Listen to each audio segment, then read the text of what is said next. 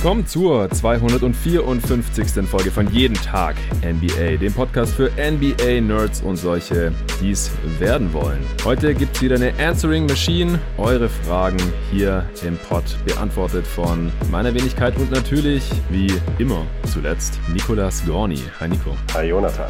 Bevor wir gleich loslegen, erstmal auch an dich die Frage, wie geht's dir? Immer noch ohne Basketball natürlich, immer noch im Lockdown, äh, auch in Essen, wo du ja sitzt, was wahrscheinlich viele Hörer jetzt noch gar nicht so auf dem Schirm hatten. Aber gestern bei Arne äh, habe ich auch so angefangen, habe ich gedacht, dann äh, kann ich das mit dir heute auch machen. Wir haben uns ja jetzt auch schon eine Weile nicht mehr gesehen und äh, wie verfolgst du jetzt gerade auch so die NBA? Ja, also da hat sich jetzt aufgrund der Pandemie bei mir grundsätzlich wenig geändert. Äh, jeden Morgen vorm Frühstück, beziehungsweise beim Frühstück gucke ich mir ein, zwei Spiele an, meistens im, in der All-Possession-Recap-Variante und manchmal mhm. in der normalen Recap-Variante, eher seltener. Ähm, ausgedehntes ähm, Frühstück dann. Genau, ausgedehntes Frühstück. Äh, dafür stehe ich tatsächlich auch extra früher auf, so eine ja. halbe Stunde oder so. Und das ist mir dann auch wert. Bist du jetzt auch wieder äh, unter Vertrag, ja? Genau. Hast nicht mehr den ganzen Tag Zeit. Habe ich früher auch gemacht, als ich noch so einen äh, 9-to-5-Job hatte, dann immer extra früh aufgestanden, damit ich noch schön viel Zeit habe beim Frühstück, mir noch ein bisschen NBA reinzuziehen. Ja, und das lässt dann auch total entspannt, äh, gut, je nachdem wie das Spiel ist, natürlich, was man guckt, aber verhältnismäßig entspannt in den Tag starten. Und man ja. hat direkt so einen kleinen Überblick. Und das habe ich bei dir und Ade auch nochmal gehört. Bei mir ist auch mal das Ding, ich gehe halt vor, logischerweise nicht auf Twitter oder andere Plattformen. Und das ist eigentlich ganz gut, wenn man sich das dann dadurch quasi freischaltet. Man guckt halt, was man gucken will, vielleicht noch ein paar Highlights, äh, checkt Boxscores und dann kann man sich auch in die Weiten der sozialen Medien begeben. Ja, und ansonsten ist gerade wie auch im, in der Mitte und im Norden Deutschlands hier äh, Winterchaos verhältnismäßig. Das hindert mich ein bisschen daran, draußen Sport zu machen, was mich irgendwie noch mehr einschränkt. Äh, ist mhm. ja nicht so, als hätten wir schon eine äh, Pandemie seit über einem Jahr oder seit gut einem Jahr jetzt. Aber ja, ansonsten eigentlich super, denn von der NBA kriege ich aktuell deutlich, deutlich mehr mit als letztes Jahr äh, um diese Zeit, um ehrlich zu sein, weil man einfach mehr Zeit dafür hat. Ja, ja, ich frage mich auch schon äh, seit längerem, ob jetzt wohl mehr Leute gerade die NBA verfolgen als vor einem Jahr oder auch mehr Leute dann den, den Podcast hören dadurch, weil man ja nicht allzu viele Alternativen hat gerade zu tun. Also an Entertainment schon, aber halt nicht an sozialen Interaktionen, an, an Sport, an irgendwelchen anderen Sachen, wo man dann halt logischerweise keine NBA schaut dafür. Gut, es ist mal wieder Zeit für ein paar Steady Shoutouts. Also die Fragen kamen heute auch ausschließlich von den Steady Supportern. Ich habe da erst den Aufruf gestartet vorgestern schon, damit die Fragen dann halt bis spätestens gestern, Mittwoch, wir nehmen ja am Donnerstagabend auf, reingekommen sind, damit wir beide uns halt auch ordentlich auf die Fragen vorbereiten können. Wir machen wieder zehn Fragen Fragen und weil aber insgesamt irgendwie 30 Fragen oder so reingekommen sind, gibt auf jeden Fall noch einen zweiten Part und dann war es eben auch nicht nötig, noch über Twitter oder per E-Mail, habe ich auch schon zu Fragen aufgerufen, weitere Fragen einzuholen. Und das ist natürlich auch ein kleines Schmankerl für die guten Menschen, die dieses Podcast-Projekt eben auf Steady auch schon finanziell unterstützen. Und da sind jetzt auch in der letzten Woche nochmal ein paar Dudes dazugekommen. Vier Stück an der Zahl, also nicht mehr ganz so überwältigend wie in der, in der Vorwoche, aber äh, dadurch, dass es davor sehr gut lief, ist es jetzt auch mal okay, dass diese Woche nur vier dazugekommen sind. Aber mittel- bis langfristig müssen es natürlich noch ein paar mehr werden. Ziel ist nach wie vor bis zum Ende der Regular Season auf die 300 zu kommen. Wir sind jetzt so irgendwo im 220er Bereich, also da müsste halt im Schnitt jetzt schon noch so ungefähr einer pro Tag dazu dazukommen. Wir haben zwei neue Bankspieler, den Tim Zen und den Julian Fels. Vielen Dank für euren Support. Dann einen neuen Starter, den Gerrit Binke. Danke dir, Gerrit. Und zwei All-Stars. Einmal den Jonah Haag, der hat sich fürs All-Star-Supporter-Paket auf Steady HQ entschieden. Und den Lennart Klein, der äh, hat mich nicht über Steady supportet, sondern der hat mir auch geschrieben gehabt, dass äh, er mich nicht über Steady supporten möchte, sondern ihm war es halt lieber, dass er mir das Geld direkt überweist und ich hatte es im Pod ja schon mal erwähnt, ich habe jetzt extra zu diesem Zweck auch ein Konto eingerichtet. Äh, ich habe da länger mit mir gerungen, weil ich einfach dachte, Steady ist eigentlich ganz gut dafür geeignet und dann kann ich auch ein bisschen was dazugeben. Es gibt diese kleine Community, ihr könnt Fragen stellen und so weiter. Aber manche Leute wollen das halt aus verschiedenen Gründen nicht, haben mir das auch geschrieben und jetzt gibt es eben auch die Möglichkeit, mich einfach direkt per Überweisung auf Konto finanziell zu unterstützen. Dann kommen natürlich 100% der, der Summe bei mir an. Ich muss natürlich Steuern abführen, das ist klar. Das muss ich auch bei Steady, aber dann gibt es halt keine Gebühren an Steady. Das sind so ungefähr 10% und dann noch nochmal circa 10% Gebühren je nach äh, Zahlungsmethode. Die gehen natürlich auch noch davon ab. Also je nachdem, wie ihr das lieber machen möchtet, wenn ihr nicht über Steady supporten möchtet, dann könnt ihr mir einfach eine E-Mail schicken und äh, dann findet man da natürlich auch eine Lösung. Also vielen, vielen Dank an alle neuen Supporter, natürlich auch an alle alten Supporter und Supporterinnen, die hier schon am Start sind, die über 200, äh, denn nur ihr macht dieses Projekt langfristig möglich. Ohne euch kann ich es nicht machen, ohne mich gibt's den Pod nicht und deswegen ist es doch eine ganz schöne Symbiose und ich, die kann auch noch lange anhalten. Und äh, wenn du, lieber Hörer, mich noch nicht supportest, aber den äh, Podcast abfeierst und hier regelmäßig reinhörst und gerne möchtest, dass es den auch noch in Zukunft gibt, dann supporte doch auch auf steadyhq.com slash jeden Tag MBA. Da ist eigentlich für jedes Budget was dabei, eben Bankspieler, Starter oder All-Star-Paket, so grob zwischen drei und zehn Euro im Monat. Wenn ihr das überhaupt, dann würde ich mich sehr freuen, dann kann ich das hier auch noch eine Weile weitermachen. Ja, vielen Dank und dann würde ich sagen, tauchen wir auch direkt in die Fragen von den Steady-Supportern ein, die uns hier erreicht haben. Äh, Nico, ja. du hattest die Ehre auszuwählen und ja. wir fangen mit der ersten Frage an. Die hat der Marlon Rönnspieß gestellt und zwar im Awards-Update gibt es ja immer den LVP als Gegenstück zum MVP. Also hier Awards-Updates bei äh, jeden Tag NBA für die Hörer, die es verpasst haben, kam Anfang letzter Woche raus. Was sind denn eurer Meinung nach die least improved Player? Also Spieler, von denen man vor der Saison einen Sprung erwartet hat, der aber bisher ausblieb. Danke für die abwechslungsreichen Pots zurzeit und Grüße an Nico. Grüße zurück. ja, äh, hau doch einfach mal deinen, deinen ersten Namen raus und vielleicht auch, wie du da jetzt vorgegangen bist. Ja, ich habe äh, mich hier tatsächlich auch auf eher prominente Namen beschränkt, die sich für mich aber auch mehr oder weniger tatsächlich aufgedrängt haben. Und ich möchte da nicht mit dem prominentesten Namen, aber mit dem für mich klarsten Kandidaten, was diese Kategorie anbelangt, beginnen. Und zwar ist das äh, Pascal Siakam. Hm. Ähm, bei Siakam habe ich, um ehrlich zu sein, schon erwartet, dass er erst ja letztes Jahr furios in die Saison gestartet. So die erste Saisonhälfte war ja wirklich richtig gut. Da äh, haben ja ein paar verlorene Serien sogar von MVP gesprochen. Das fand ich ein bisschen krass. Aber zumindest äh, war das tatsächlich zum Saisonbeginn äh, auf All-NBA-Niveau. Dann kam ja die Verletzung dazu und eben diese katastrophalen Playoffs. Und ich habe gerade aufgrund dieser Playoffs irgendwie damit gerechnet, dass er jetzt irgendwie nochmal vielleicht so einen kleinen Sprung in Richtung bester Raptor-Spieler machen kann. Und äh, das ist tatsächlich ja leider nicht passiert. Also erstmal finde ich schade, schade, dass er wieder weniger Dreier nimmt und dabei gleichzeitig auch wieder schlechter trifft. Also nimmt sowohl weniger Versuche als auch, dass ist seine Quote runtergegangen. Ähm, er ist insgesamt einfach auf einem sehr ähnlichen Niveau wie letztes Jahr. Also er hat eine ganz leicht bessere Effizienz, ein gleich fast identisches True Shooting, äh, besseres Offensivrating, 113 diese Saison, 107 letztes Jahr. Irgendwie fehlt mir da so ein bisschen das Upgrade. Das ist nämlich einfach nicht vorhanden. Also ich hatte es auch eigentlich erwartet, vor allem wenn man sich halt so seine Trajectory anschaut, weil er ja im Prinzip die letzten letzten beiden Jahre als Most Improved Player in Frage kam. Also vor zwei Jahren hat er es äh, gewonnen und letztes Jahr hätte man es ihm quasi fast nochmal geben können, nachdem Kawhi dann nach äh, LA abgewandert war und er nochmal einen Riesensprung hingelegt hatte. Und er ist jetzt in der Age 26 Season, also auch noch Pre-Prime oder gerade so zu Beginn seiner Prime vielleicht. Und da kann man halt auch noch mit weiteren Entwicklungsschritten eigentlich rechnen. Und er hatte auch einen echt miesen Start in die Saison, also gerade das Gegenteil zur letzten Saison eigentlich. Und ich habe ihn mir auch angeschaut, weil ich intuitiv auch an ihn gedacht habe. Ich hatte ihn mir auch vor ein paar Tagen schon angeschaut, als ich über die Eastern Conference All-Stars gesprochen habe hier im Pod. Aber mittlerweile hat er sich auch schon wieder ein bisschen gefangen. Also jetzt im Februar ist er auf einmal ultra effizient und deswegen ist er unterm Strich halt auch effizienter als letzte Saison, was halt schon mal äh, ziemlich gut ist, auch wenn seine Usage ein bisschen runtergegangen ist, also seine Rolle ist ein bisschen kleiner äh, geworden, also er nimmt halt einfach weniger Abschlüsse, aber äh, obwohl er seine Dreier nicht trifft, ist er unterm Strich effizienter geworden. Und das hat ihn dann für mich hier eigentlich fast schon ausgeschlossen. Also er hat jetzt sich nicht weiterentwickelt, aber ich habe hier noch andere Kandidaten gefunden und auch genug andere Kandidaten gefunden, dass ich ihn dann von der Liste gestrichen habe. Ich hätte mir tatsächlich noch mal einen Sprung ja. erwartet. Darum ging es mir. Ja. Der ist halt nicht da. Also er äh,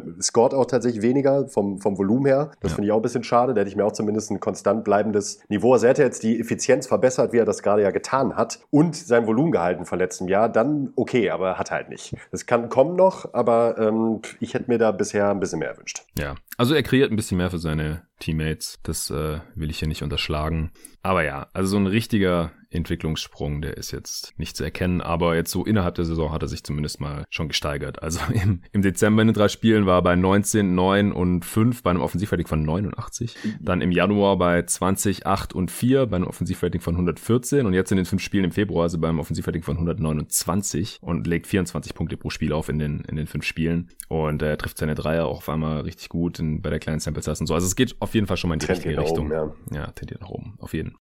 Also ich habe mir hier einige Spieler aufgeschrieben, allen voran vielleicht einen ganz prominenten äh, Case auch vor wegen der letztjährigen Playoffs. Ist natürlich auch gerade eine schwierige mhm. Situation mhm. im äh, Team. Ich glaube, die Miami Heat hatten so viele verschiedene Starting-Lineups bisher wie kein anderes Team oder sind zumindest ganz oben mit dabei. Oh, aber Tyler Hero, der hat sich leider nicht wirklich weiterentwickelt. Der spielt zwar mehr und äh, deswegen legt auch mehr Punkte auf. 17 gegenüber 13,5, 6 Rebounds statt 4, fast 4 Assists statt 2 und so. Aber er ist äh, ineffizienter als letztes Jahr in dieser größeren Rolle. Er äh, trifft schlechter Freiwürfe, Dreier, begeht deutlich mehr Turnovers. Also er ist dieser größeren Rolle einfach nicht gewachsen. Ist ja auch der Starting äh, Point Guard gewesen in den meisten Spielen jetzt, also so nominell. Und das ist er einfach noch nicht. Und er hat einen relativ großen Anteil daran, dass die Offense der Miami Heat relativ mies aussieht. Aber wie gesagt, es ist jetzt keine einfache Ausgangssituation für ihn gewesen. Er ist immer noch erst äh, in der Age 21 Season, also ist im Januar als 21 auch geworden. Also noch ein junger Spieler, kann natürlich auch noch in die richtige Richtung gehen, aber nach den Playoffs hatten wahrscheinlich viele jetzt schon gedacht, der legt jetzt hier eine quasi All-Star-Saison aufs Parkett oder sowas und äh, mitnichten. Also statistisch gesehen ist er schlechter als in der Rookie-Saison eigentlich. Ja, ich finde das eigentlich der perfekte Aufhänger mit nach den starken Playoffs äh, wäre nämlich mein nächster Kandidat noch Jamal Murray. Ja, ähm, auch.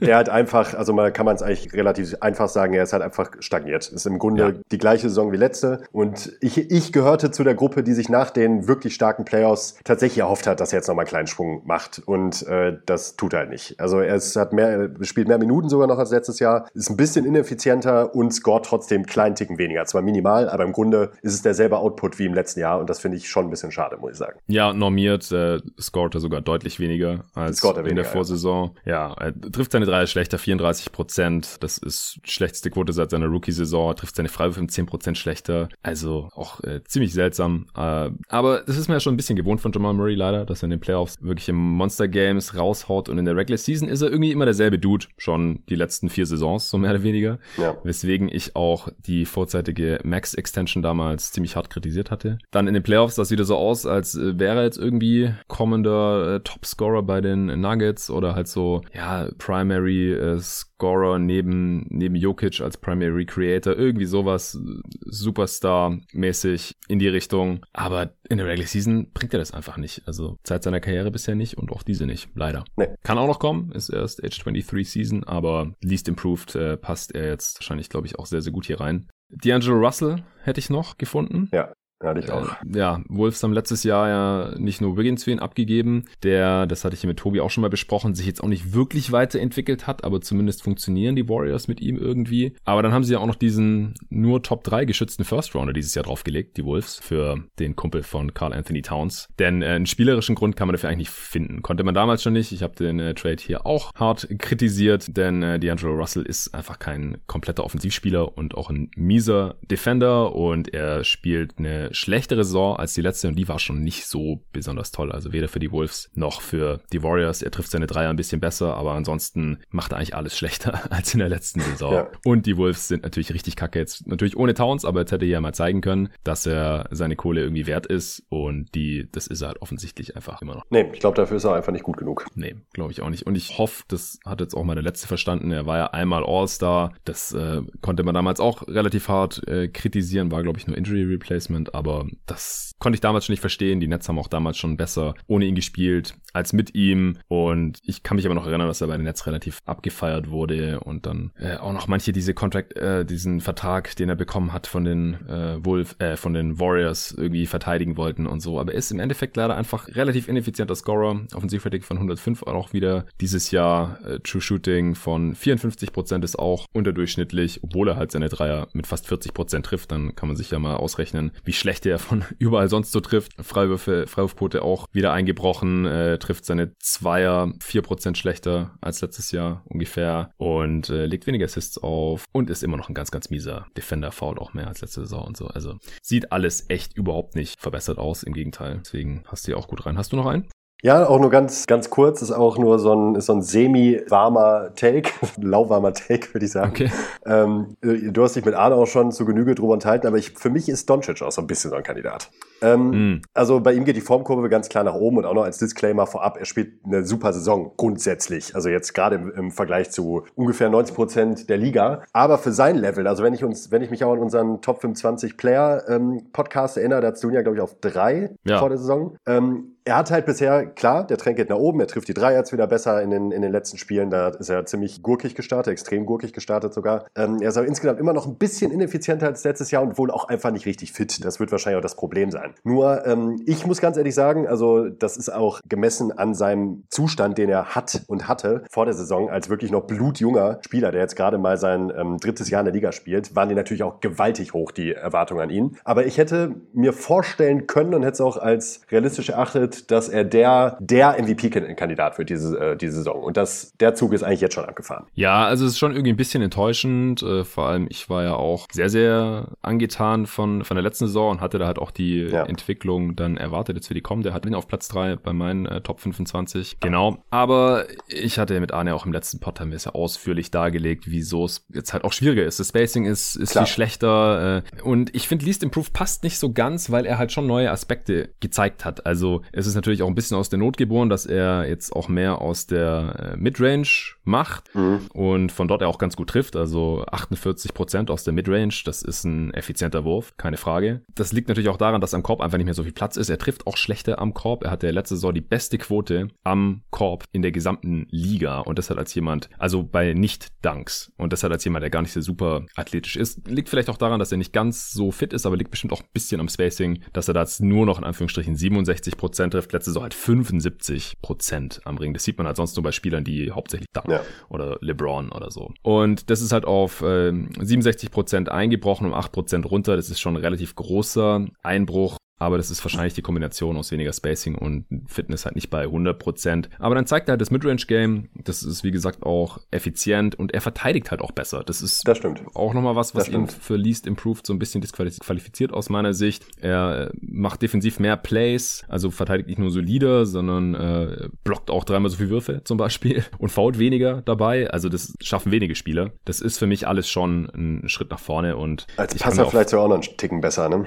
Ja, ja, das will ich alles erst dann, glaube ich, bewerten, wenn auch das ja. Team, das eigentliche Team mal mehr als 150 Possessions oder so jetzt zusammen gespielt hat. Ja, das überzeugt mich, muss ich ehrlich sagen. Also Least Improved ist, glaube ich, einfach die falsche. Ich würde einfach ja. sagen, äh, also ja, sowieso auf gigantisch hohem Niveau, das sollte klar sein, ja, das habe ich auch vorab gesagt. Ähm, aber äh, das passt dann tatsächlich nicht so ganz. Ja. Hast du jetzt noch irgendeinen Namen? Nee. Also ich habe noch ein paar Namen, aber ich mache jetzt keinen Case mehr, weil wir sollten zur nächsten Frage kommen. Ben Simmons, ja, trotz besserem Spacing, eigentlich schlechtere Saison, aber ich glaube, über den sprechen wir nachher noch bei einer anderen Frage. Dann äh, noch zwei Spieler, die jetzt aus meiner Sicht in einer besseren Situation sind als äh, letzte Saison oder die letzten Saisons und noch jung genug sind, wo man sich eine Weiterentwicklung erwarten konnte. Derek Jones Jr. in Portland und Kelly Oubre in Golden State. Über letzteren habe ich auch schon oft genug hier im Pod gesprochen und der mhm. kommt auch so langsam, aber bisher ist da auch nicht wirklich eine Weiterentwicklung zu erkennen, ehrlich gesagt. Und dann noch Cam Reddish und äh, äh, wie heißt der Wendell Carter Jr., über die ich auch gestern mit Arne zusammen im Pod ausführlich gesprochen habe, die wir da auch kritisiert haben und die Games analysiert haben und so so, die haben sich leider auch nicht weiterentwickelt. Überhaupt nicht. Also im Gegenteil.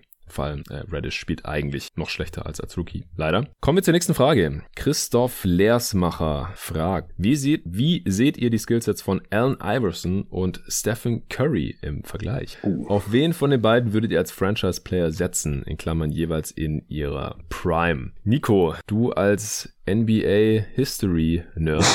äh, ich lasse dir jetzt mal den Vortritt auch, weil, also über Curry haben wir ja beide auch schon gesprochen, also über seine Karriere allgemein, kann ich die Redraft Pots da sehr empfehlen. Da orten wir immer die Karrieren der Spieler ein, die halt in dem Jahrgang jeweils gedraftet wurden. Die Redraft zu äh, Currys Class, die haben wir zusammen aufgenommen. Da dann zwar hauptsächlich im Vergleich innerhalb von dieser Draft Class, aber ich glaube, da bekommt man dann schon ein ganz gutes Gefühl für. Und da habe ich halt auch schon bei der Redraft von 96 mit Hassan ausführlich über Allen Iverson gesprochen. Aber was du jetzt so von ihm hältst und gerade auch im Vergleich mit Iverson, das weiß ich noch nicht. Und die Hörer wissen es auch noch nicht. Deswegen hau doch mal raus. Also bei Iverson ist ist natürlich eine super spannende Personalie, weil irgendwie die eine Hälfte ihn halt extrem overrated als Spieler und die andere Hälfte mittlerweile aber schon an dem Punkt angelangt ist, ähm, da sagen wir jetzt mal die Analytics-Bubble, ähm, dass ich ihn in der Bubble schon wieder als underrated sehen würde. Mhm. Ähm, also bei, bei, bei ihm ist halt grundsätzlich das Ding, er war halt ein extrem voluminöser und das ist nicht auf seine Körpergröße bezogen, sondern auf seinen, ähm,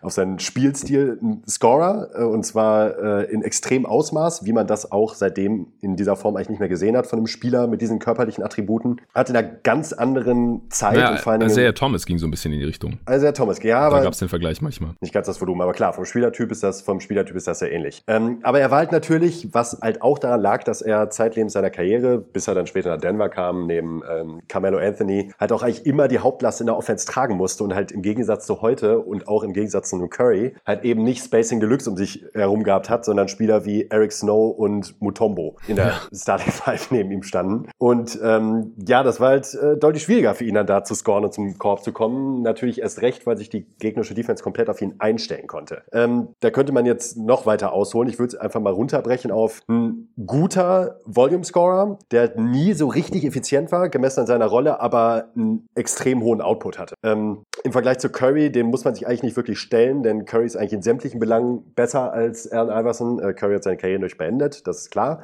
Ähm, Curry hat aber auch die mehr oder weniger idealen Umstände in seiner Karriere gehabt. Das finde ich, darf man halt da nicht vergessen. Also wenn man jetzt da irgendwie die Rollen tauschen wollen würde und sagen würde, ey, wir packen jetzt ähm, Stephen Curry in die in das 76ers Team Anfang der 2000er, wüsste ich jetzt auch nicht, wie das aussehen würde. Der Wurf würde ihm wahrscheinlich helfen. Defensiv ist Iverson ein bisschen overrated noch aufgrund seiner enormen Stilzahlen, ist aber allein körperlich da auch immer limitiert gewesen und das bei Curry auch ähnlich. Der hat ja auch viele Saisons gehabt, wo er ordentlich Steals geholt hat, aber als Verteidiger tun sich jetzt beide nicht wahnsinnig viel, auch wenn da wahrscheinlich viele sagen würden, Iverson war viel besser, aber das sehe ich jetzt Ja. nicht unbedingt. Ich würde eher den Case machen, dass Curry besser ist. Vor allem, er ist einfach größer. Er ist 10 Ja. Zentimeter größer Ja. oder 15 sogar als Iverson, glaube ich. Weil Iverson war offiziell 6'0, also 1,83, aber jeder, der ihn mal live gesehen hat, der weiß, dass es nicht stimmen kann. Ich habe ihn auch live gesehen und äh, der ist deutlich kleiner als ich und ich bin so knapp 1,90. Und allein deswegen, Curry wird auch schon abused, aber bei, so. bei Iverson war das nochmal auf einem anderen Ja. Niveau, glaube ich. Und er hat halt auch viel gegambelt. Das macht Curry nicht so. Ja, hat dadurch natürlich teilweise auch wirklich perverse Stilzahlen aufgelegt in seiner Karriere, das muss man ihm lassen. Ähm, Ja. Aber halt eben auch aufgrund genau dessen. Also er hat halt ein paar Saisons gehabt mit über zweieinhalb Steals pro Spiel, das ist schon nicht schlecht. Ähm, aber ja, wie die zustande gekommen sind, ist dann wieder eine andere Sache. Ähm, was man bei Iverson ja denken müsste oder würde, gerade wenn man sich so die Highlight-Tapes anguckt, dass er wahrscheinlich ein viel besserer Finisher war als Curry. Ähm, das bestätigen die Zahlen halt aber auch überhaupt nicht. Also Curry ist halt in allen Belangen, was welche die Offense abbildet, in allen Scoring-Belangen, in allen Wurfdistanzen deutlich besser als Allen Iverson. Ja, also Iverson hat halt pervers viele Freiwürfe gezogen, würde Hassan jetzt sagen, der wurde halt bei jedem guten Layup einfach gefoult. Ja, da hat er recht. Weil er auch kein so guter Freiwurfschütze war, aber das äh, macht man bei Curry halt auch nicht eher. Ähm, aber ansonsten stimmt das natürlich, ja. Ja, also die Frage erübrigt sich da für mich ähm, sowohl damals als auch jetzt. Also egal, ob wir jetzt das Jahr 2000 haben oder das Jahr 2020. Ähm, ich würde auf jeden Fall Curry nehmen, wenn ich jetzt eine Franchise starten würde. Ja, ich habe gerade übrigens mal geschaut, ja, also über die Karriere Isaiah Thomas auf 100 Possessions gerechnet, 31,2 Punkte pro Spiel und Allen Iverson 33,7, also Ah, okay. nur War das schon nah 2,x dran. Punkte mehr, ja, und klar, beide haben am Ende der Karriere nicht mehr so viel gemacht wie, wie in der Prime, aber da unterscheiden sie sich jetzt nicht so großartig. Bei Iverson ist halt das Ding, sein Volumen wirkt halt auch so groß, weil er so unendlich viele Minuten gespielt hat, das haben Hassan und ich da im, in der Redraft auch Ja. en Detail abgehandelt. Äh, Everson hat halt Jahre dabei gehabt, wo der 40 Minuten, über 40 Minuten, viele Jahre, über 40 Minuten im Schnitt. Der hat über die Karriere 41,1 Minuten, jetzt habe ich es gerade wieder vor mir gespielt. 41,1 Minuten im Schnitt über die Karriere. Boah, Das ist mit absolut Playoffs krank. 45.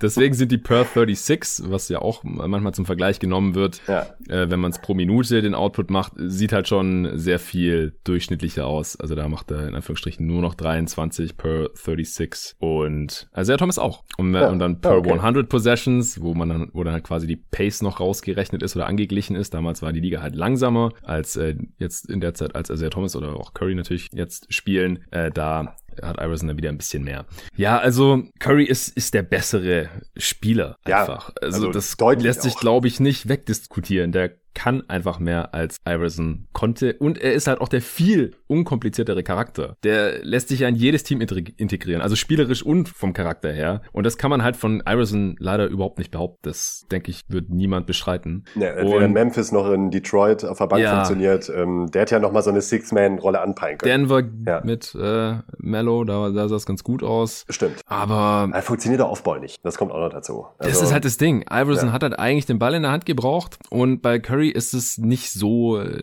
integraler Bestandteil seines Spiels. Also ob der den Ball in der Hand hat oder nicht, er hat halt einen riesen Impact aufs Game. Und in dem Zusammenhang ist es dann halt auch kein Zufall, meiner Meinung nach, dass Curry drei Titel hat und Iverson null. Also für die Karriere, da wäre meine Entscheidung jetzt relativ easy. Also ja. als Franchise-Player ja. würde ich immer Curry nehmen in 10 von 10 ja. Fällen. Deutlich auch, muss Sorry. ich sagen. Also, ja. Okay, nächste Frage von Oliver Schroth. Die äh, Trade-Gerüchte um Kyle Lowry verdichten sich immer mehr. In Klammern, sein Haus in Toronto steht zum Verkauf etc. Welchen Gegenwert kann man aus Sicht der Kanadier erwarten? Die Heat und 76ers gelten ja wohl als Kandidaten. Äh, jetzt fange ich vielleicht erstmal an, damit äh, nicht immer du zuerst deine Takes rausballern musst. Also auf Immobiliengerüchte, da gebe ich nicht so viel, ehrlich nee, gesagt. Ich auch gar nichts. hat die Geschichte gezeigt, äh, manchmal ist was dran, manchmal nicht. Äh, ich glaube, LeBron hat sich äh, irgendwie ein neues Haus gekauft, bevor er bei den Lakers unterschrieben hat oder so. Aber meistens ist, ist da nicht so viel drauf zu geben. Äh, die Raptors spielen diese Saison halt auch nicht in Toronto und je nach Unterhaltskosten von der Bude, die er hat, ich weiß es nicht, könnte das halt einfach eine finanzielle Entscheidung sein. Vor allem, weil er im Sommer ja Free Agent wird und der weiß ja gerade nicht mal, ob er jemals wieder in Toronto wohnen wird. Also warum soll er dann da seine Bude behalten? Alle Berichte, die ich jetzt gefunden habe, äh, beziehen sich halt auf Jake Fisher von Bleacher Report. Der ist mir jetzt nicht so als Newspaper Breaker bekannt, ehrlich gesagt. Nee, kenn ich auch nicht. Laut dessen Report sind halt auch nur Teile des äh, Raptors-Personals für einen Lowry-Trade. Und das verwundert mich jetzt halt auch nicht. Also das kann man halt vertreten, weil er wird halt Free Agent und ist relativ viel älter als die restlichen Leistungsträger da in Toronto. Da kann man sich halt schon überlegen, wollen wir den nicht wegtraden, bevor der dann im Sommer als Free Agent geht, wie Gasol und Ibaka. Äh, aber der Track Record von den Raptors sieht halt anders aus. Ibaka und Gasol wurden nicht weggetradet und Lowry ist ja noch ein viel verdienterer Raptors-Spieler als die beiden. Und Vielleicht sogar der verdienteste der Franchise-Geschichte.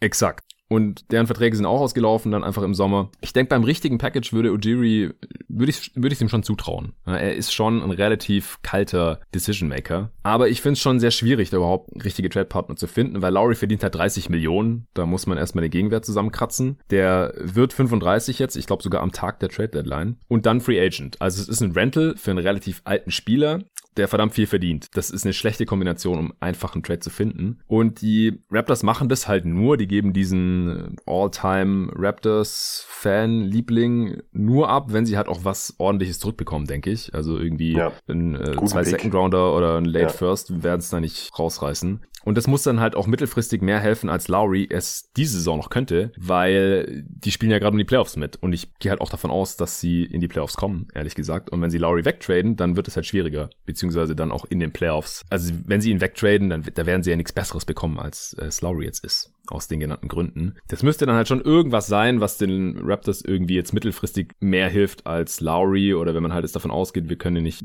behalten oder der will irgendwie zu viel Geld jetzt in dem Alter, das wollen wir nicht zahlen. Äh, das muss dann halt ein Spieler sein, der irgendwie besser zur Timeline von Van Vliet und Siakam passt. So, das sind so meine Gedanken dazu. Ich äh, werde auch noch gleich was zu Philly und Miami sagen, aber jetzt kannst du ja vielleicht noch ergänzen, was, wenn du noch irgendwelche anderen Sachen dazu ja, hast. Ja, also das würde ich eigentlich äh, genauso unterschreiben. Also es hapert halt irgendwie an mehreren Stellen. Und das einmal, wollen die Raptors Lowry überhaupt gehen lassen oder ziehen lassen? Das ist der erste Punkt. Dann der zweite, ähm, welches Team ist bereit, wirklich Assets aufzuwenden für ihn? Jetzt eben noch für diese halbe Saison, die man ihm bekommt. Ähm, wo ich halt eben auch die Heat und die Sixers kritisch sehe, muss ich ganz ehrlich sagen. Ähm, ja, und an der dritten Stelle, äh, was gibt es überhaupt für Assets? Also haben dann potenzielle Kandidaten überhaupt die Form von Assets, die man aufbringen müsste, um Ujiri einen Trade schmackhaft zu machen? Und da sind für mich einfach zu viele Fragezeichen als dass ich glauben würde, dass das funktioniert. Das wurde ja auch mal von den, die Clippers wurden ja auch zwischendurch mal kolportiert und das ja. sehe ich halt zum Beispiel auch überhaupt nicht als Szenario, weil wen sollen die abgeben? Ähm, es, würde, es würde funktionieren mit Beverly und Williams und Zubac und äh, Carbon Gerli. Ja gut, aber... Das würde gehen. Also wenn man das halt davon ausgeht, äh, Lou Williams Rolle ist irgendwie kleiner und wenn Lowry da ist, dann braucht man den nicht mehr unbedingt. Ja. Dann kann man die drei Spieler, also George, Kawhi und Lowry ja so staggern, dass halt immer einer von den dreien drauf ist oder zwei davon sogar. Und dann braucht man keinen Lou Williams mehr als Bench-Playmaker und Scorer. Beverly ist eh gerade verletzt und irgendwie in Trade-Gerüchten. Ich verstehe nicht so ganz warum, weil eigentlich nee. passt er ja ganz gut rein, finde ich, ins Team. Ja, aber er ist halt schon auch verletzt, ne? Also jetzt nicht nur jetzt, sondern das war letztes Jahr auch das Problem. Ja, aber eigentlich tradest du ja dann Spieler nicht, wenn sie gerade verletzt sind und nee, nee, wertief nee, sind. das Das, ergibt Fall. für mich irgendwie keinen Ja. Sinn. Äh, Und Subac würde ich halt nicht abgeben, als der einzige richtige Big ist im Kader, also so ein Body halt. Ja. Wenn man dann in den Finals gegen Embiid spielt oder so, wenn man das dann die ganze Zeit Ibaka gegen ihn stellen, ich weiß nicht. Zum Beispiel, ja, dann können halt so 20, 25 Minuten von Subac schon wertvoll sein. Oder ja, letzte Saison ähm, hat dann halt auch zu viel Harrell gegen Jokic gespielt. Ich hätte da gerne mehr Subac gegen Jokic gesehen in den Playoffs. Dafür könnte man ihn brauchen gegen die Nuggets, gegen die Jazz, gegen Gobert und so. Ich fände es nicht gut, wenn man hier so big gegen small tradet. Klar, Nee. es wäre ein, wär ein Upgrade in der Spitze, aber die Clippers sind halt auch gut, weil sie ein ziemlich tiefes Team sind und sehr variabel. Die haben eigentlich keine richtige Lücke im Kader, finde ich. Ich verstehe nicht, wieso die überhaupt jetzt den Trade machen sollten, ehrlich gesagt, Nö, so wie es gerade läuft. sehe ich auch nicht. Also, Solange so man nicht sagt, Beverly läuft. ist irgendwie out for season oder sowas oder Ja. wird in den Playoffs nicht bei 100% sein, das wissen Ja. wir jetzt natürlich nicht. Der hat ja immer wieder Knieprobleme und so, aber das sehe ich nicht so ganz. Also auf Carbangeli ist dann geschissen, aber naja. Und Philly könnte ich mir halt schon eher vorstellen, wenn die Raptors halt Tobias Harris nehmen würden. Ja, aber will man den jetzt abgeben? Ja, für Lowry würde ich den auf jeden Fall abgeben. Ja, ich würde ihn auch abgeben, aber wollen die Sixers Also das? ja, also sie werden ja wohl verstanden haben, dass selbst beim aktuellen, bei der aktuellen Leistung von Harris und er ist so borderline All-Star-mäßig unterwegs, hatte ich hier im All-Star Eastern Conference Pod auch als Kandidat auf jeden Fall, aber er ist überbezahlt. Ich glaube, das ist auch klar. Letztes Jahr war in den Playoffs eine Katastrophe und ein Spieler wie Lowry Ja. brauchen sie da halt sehr viel dringender in den Playoffs, finde ich. Und, Und Laurie Mister ist auch so ein Presti-Spieler eigentlich. Was Presti? Äh, Murray, sorry. Jetzt war ich irgendwie gerade komplett, ja. Ich habe gerade gedacht, Alter, was, was geht jetzt ab?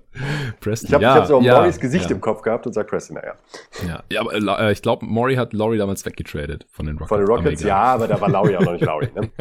da war Lowry noch nicht Lowry, ja, ist richtig. Ähm, nee, genau, also es ist halt nur ein Rental, ja, und deswegen ist halt so ein eher schlechter Vertrag wie Harris dann irgendwie noch was, was ich mir vorstellen kann und dann halt eine Destination wie die Raptors, die jetzt bei den Free Agents normalerweise nicht so hoch im Kurs stehen, dass die dann halt sagen, ja, der ist überbezahlt, aber der passt halt so vom Alter her ganz gut zu Van Vliet und Siakam und spielt eigentlich auf einer Position, die immer gebraucht ist und der muss bei uns nicht der Superstar sein dann Mhm. äh, nehmen wir den jetzt halt, bevor wir dann Lowry gegen gar nichts verlieren oder so. Das, das war halt so, als ich mir Philly angeschaut habe, weil die 30 Millionen, die kannst du sonst nur noch mit Simmons ausgleichen und das sehe Ja, ich halt auch nee. nicht. Also für einen Lowry Nee. Rental gibst du Simmons natürlich nicht ab, da müsste dann noch irgendwas anderes von den Raptors mitkommen, da müsste man den Trade halt irgendwie ausweiten, aber das, ja, weiß ich nicht. Und Miami, die haben halt einen Haufen große Deals, weil äh, sie ja äh, Dragic und Leonard und so alle da relativ fürstlich entlohnt haben. Natürlich mit Team-Options dann fürs, fürs zweite Jahr. Äh, da müssen die Spieler dann zustimmen, aber ich kann mir halt vorstellen, dass da so ein Wink-Wink-Agreement gibt, so hey, wir be- bezahlen euch ein bisschen mehr und auch mit Team-Option fürs nächste Jahr, aber wenn wir euch gegen Star traden können, hat Riley wahrscheinlich gesagt, dann äh, Mhm.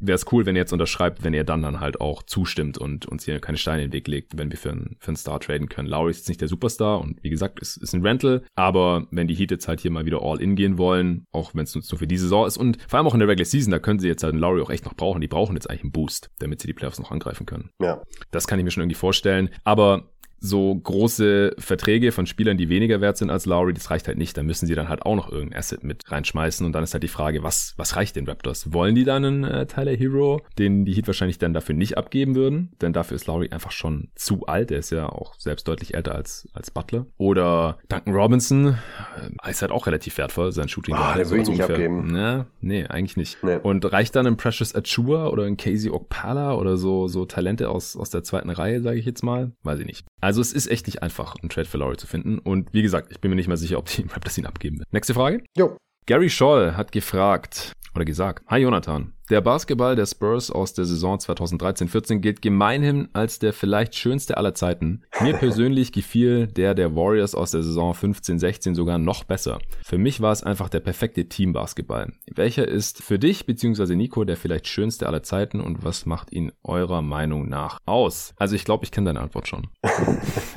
Ja, die liegt halt auf der Hand. Er hat es ja selber schon gesagt. Ja. Also ähm, deshalb würde ich es auch mal anders aufrollen. Also das ist tatsächlich auch mein Empfinden. Das ist für mich der schönste Basketball, den ich persönlich und live mitbekommen habe. Ähm, anderen äh, Kandidaten wär für mich, wären für mich noch die äh, spät 80er Celtics, also 86, 87. Da habe ich auch einige Spiele von Uh. gesehen von diesem Team und das geht auch ein bisschen in die Richtung. Da kommt dann Ja, wieder wo der NBA-Historiker. Ja, habe ich mir halt auch genau aus dem Grund besorgt. Ich meine, die haben auch gemeinhin stellenweise als das beste Team aller Zeiten gegolten. Und da habe ich mir gedacht, komm, so mindestens 20 Spiele muss ich mir von denen auch mal angucken. Und äh, das wurde halt auch bestätigt. Und das charakterisiert für mich, und das ist, glaube ich, auch der spannendere Punkt hier bei dieser Frage, für mich äh, den perfekten Basketball. Und das ist für mich eigentlich relativ klar, so viel den Ball teilen wie möglich und immer das beste Basketballplay versuchen zu machen, jeden Angriff. Und das ist jetzt natürlich wieder ein bisschen ambivalent, denn das beste Basketballplay kann ja auch sein, wenn man beispielsweise einen James Harden hat, dass dieser eine ISO macht. Das kann ja in einem bestimmten Teamkonstrukt das beste Play sein. Ja. Ähm, mir geht es aber da tatsächlich auch noch um diesen Mix aus bestes Basketballplay plus Ästhetik. Mhm. Dieses Spurs-Team hat das eigentlich perfekt verkörpert. Da haben alle Spieler, die nicht den Ball gerade hatten, haben gecuttet, haben Weakside-Screens gestellt. Dauerhafte Bewegung und der Ball lief halt äh, wie sonst was. Ich habe die Zahlen gerade nicht mehr im Kopf, aber das Passvolumen bei diesem Team war auch unfassbar. Was natürlich auch daran lag, dass halt jeder Spieler, der auf dem Platz stand, sei es äh, ein Big wie Boris Diaw oder Thiago Splitter, ähm, auf den Wings, selbst ein Bellinelli und Konsorten, da konnte halt jeder passen, zumindest auf einem bestimmten Niveau. Plus ein paar elitäre Passer und das ist halt essentiell, wenn man so ein System aufziehen will. Und das macht für mich ein System auch schön. Also ich habe sehr gerne sehr viele Pässe, die dann eben zu einem hochprozentigen Abschluss führen. Das kann dann im Fall der Warriors oft ein Dreier sein von 2015, 2016. Ähm, bei den Spurs waren halt waren es halt oft auch Layups und das finde ich halt auch schön, dass man halt immer versucht, den, den bestmöglichen Abschluss zu erzielen. Und das macht meinen Augen die größte Freude. So kann man es eigentlich sagen. Also ich habe natürlich auch eine sehr voreingenommene oder biased Antwort hier parat. Und zwar das Team, das mich zum äh, Suns-Fan ja. gemacht hat. Natürlich die Seven Seconds or Less Phoenix Suns. Äh, oder von mir aus auch einfach die Steve Nash Suns so von 2004, also als sein zweiter Stint in Phoenix angefangen hat, bis, bis zum Shaq-Trade eigentlich. Danach war alles ein bisschen anders und komisch. Aber spätestens eigentlich bis halt Amari dann weg war. Bis 2010 und danach waren die Suns auch nicht mehr in Playoffs. Also das war schon richtig nice. Nash und Amari im, im Pick and Roll. Wahrscheinlich so einer der besten, wenn nicht der beste Pick and Roll äh, Passer und der beste Pick and Roll Finisher der Liga-Historie. Athletische Spieler im, im Fast Break oder auch Lob Finisher wie Sean Marion oder dann später Jason Richardson. Diao. Diao, ja, auch, auch so sekundäre Passer dann wie, wie ja. Diao noch und Grant Hill dann auch, äh, so Late Career Grant Hill, äh, smarte Defender äh, wie, wie Raja Bell oder halt auch wiederum Grant Hill und halt einen Haufen Shooting drumrum in frühen Jahren oder in der ersten Saison. Quentin Richardson, Joe Johnson, der auch noch so ein sekundärer Playmaker war übrigens, bevor er dann zu den Hawks getradet wurde. Eddie House, James Jones. Barbosa, war einfach geil damals und halt auch wirklich damals zehnmal schöner als alles, was so 90 Prozent der Rest der Liga gespielt hat.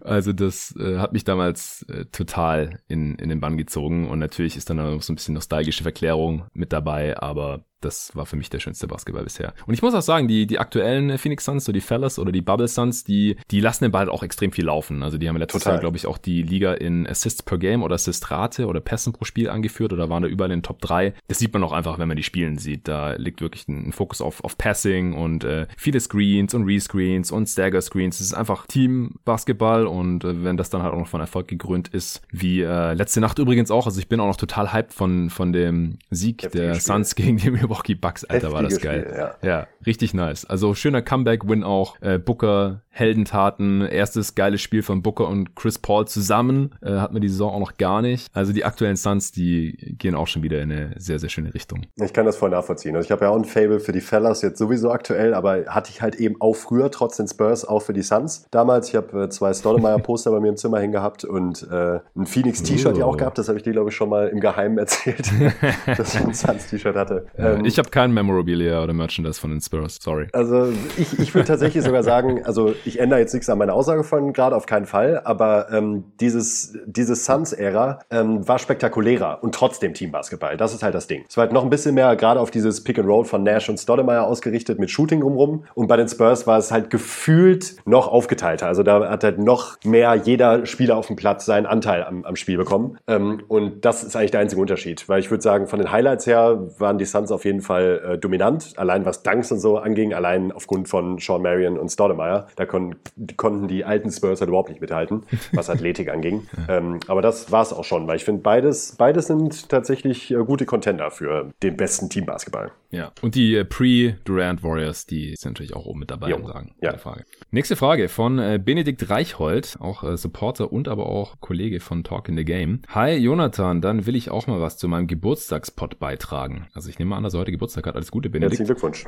Aufgrund dem Weg, den zum Beispiel die Knicks oder Hornets eingeschlagen haben, in Klammern Winning Mode ohne echten Franchise-Player, wird aktuell viel über Hardcore-Tanking oder Winning Mentality diskutiert. Was ist aus eurer Sicht wichtiger und wo seht ihr bezüglich dieses Themas wie Wolves, Kings oder auch Hornets? Ich glaube, das fehlt ein Wort. Whatever. Ich glaube, es wird klar, was er sagt. Viele Grüße und hoffentlich bis bald im Pod. Also es geht ums Thema Rebuilding. Äh, ich finde es eine sehr, sehr interessante und schwierige Frage. Kann man fast einen ganzen Pod zu machen. Ja, also ich glaube, wir haben da auch schon Pods zu gemacht früher bei GoToGuys Wired, Ja. ehrlich gesagt. Äh, ich, ich, mir gefällt dieses latente Gehate gegen die Process Sixers immer nicht so ganz, weil man kann jetzt eigentlich nicht wirklich gegen Philly argumentieren, wenn man sieht, wo sie jetzt halt stehen. Mit MVP, Embiid und Simmons. Äh, man kann von ihm halten, was man will, aber der ist auch noch da, war auch ein First Pick, den man so bekommen hat. Also die stünden ja noch viel besser da, wenn jetzt nicht die NBA gekommen wäre und der- der Franchise die Colangelos aufgezwungen hätte. Ja, die dann ja ziemlich viel kaputt gemacht haben, was ähm, na, wie hieß er, der GM der Sixers? Sam Hinkie? Sam Hinkie, der die Grundlage da gelegt hatte mit dem übertriebenen Asset anhäufen und so. Da hatte ja die NBA dann irgendwann keinen Bock mehr drauf. Also das heißt ja dann die anderen Owner, dass da halt so hart getankt wurde und alles, was äh, irgendwie einen Gegenwert hatte,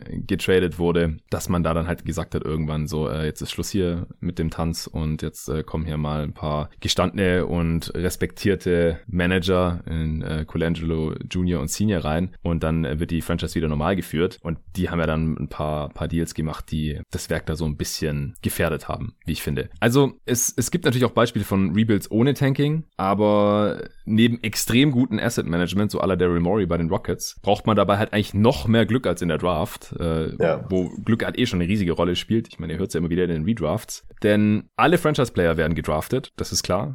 Es gibt eigentlich keine undrafted Franchise-Player. Und nur wenige wechseln halt per Trade oder via Free Agency das Team. Und da muss man halt dann das Glück haben, dass diese Spiele überhaupt zur Verfügung stehen und dass man dann auch gerade noch in dem Moment die Möglichkeiten hat, sprich Cap Space oder halt die Assets, um da zuzuschlagen. Also das ist einfach relativ riskant, nicht über die Draft zu gehen. Und da ist halt nach wie vor die Rechnung, je höher ich draften kann, desto größer sind die Chancen, dass ich einen Franchise-Player drafte. Das ist nicht gesagt, wenn ich den ersten Pick habe, dass es ein Franchise-Player wird. Aber es ist halt sehr, sehr, sehr viel wahrscheinlicher, als wenn man gar nicht erst in der Lottery ist oder ständig irgendwie an 14 pickt. Und in manchen Märkten ist es ja quasi unmöglich, da überhaupt per Free Agency oder per Trade Stars hinzubekommen, weil die würden da entweder nie unterschreiben und wenn man für sie tradet, dann verlängern die da ja nicht. Also siehe Kawhi Leonard in, in Toronto, dann hat man halt Ja. ein, ein geiles Jahr und dann hat man auch eine Championship, dann hat man vielleicht das Ziel erreicht, das würde auch nie jemand kritisieren, aber man sieht ja, der, der ist dann halt einfach nicht in Toronto geblieben. Das heißt, die können halt auch nur über die Draft eigentlich rebuilden und haben da halt wiederum sehr gute Arbeit gemacht und haben Siakam sehr spät gedraftet und mit Van Vliet tatsächlich einen undrafted Spieler, der jetzt eventuell All-Star werden könnte, sich reingeholt, aber um die Championship spielen die da mit ja auch erstmal nicht mit. Also da ist dann halt wirklich immer die Frage, was ist halt auch das Ziel? Ja, also wollen die Hornets jetzt echt mit diesem Weg um die Championship mitspielen und schaffen die das? Weiß ich nicht. Aber wenn halt die Championship das Ziel ist, dann, dann klappt das halt wahrscheinlich nicht. Die Rockets waren halt echt extrem nah dran, aber das ist auch, auch so ungefähr der einzige Case, Ja. der bekannt ist, wo man wirklich ohne hohe Picks es geschafft hat, einen Contender zu bauen. Oder die Lakers, ne? Aber die, äh, gut, die hatten auch hohe Picks. Ja, Ja, die, eben. Die, ho- Die hohe hatten Picks, noch ja. Lonzo, Ingram, Russell.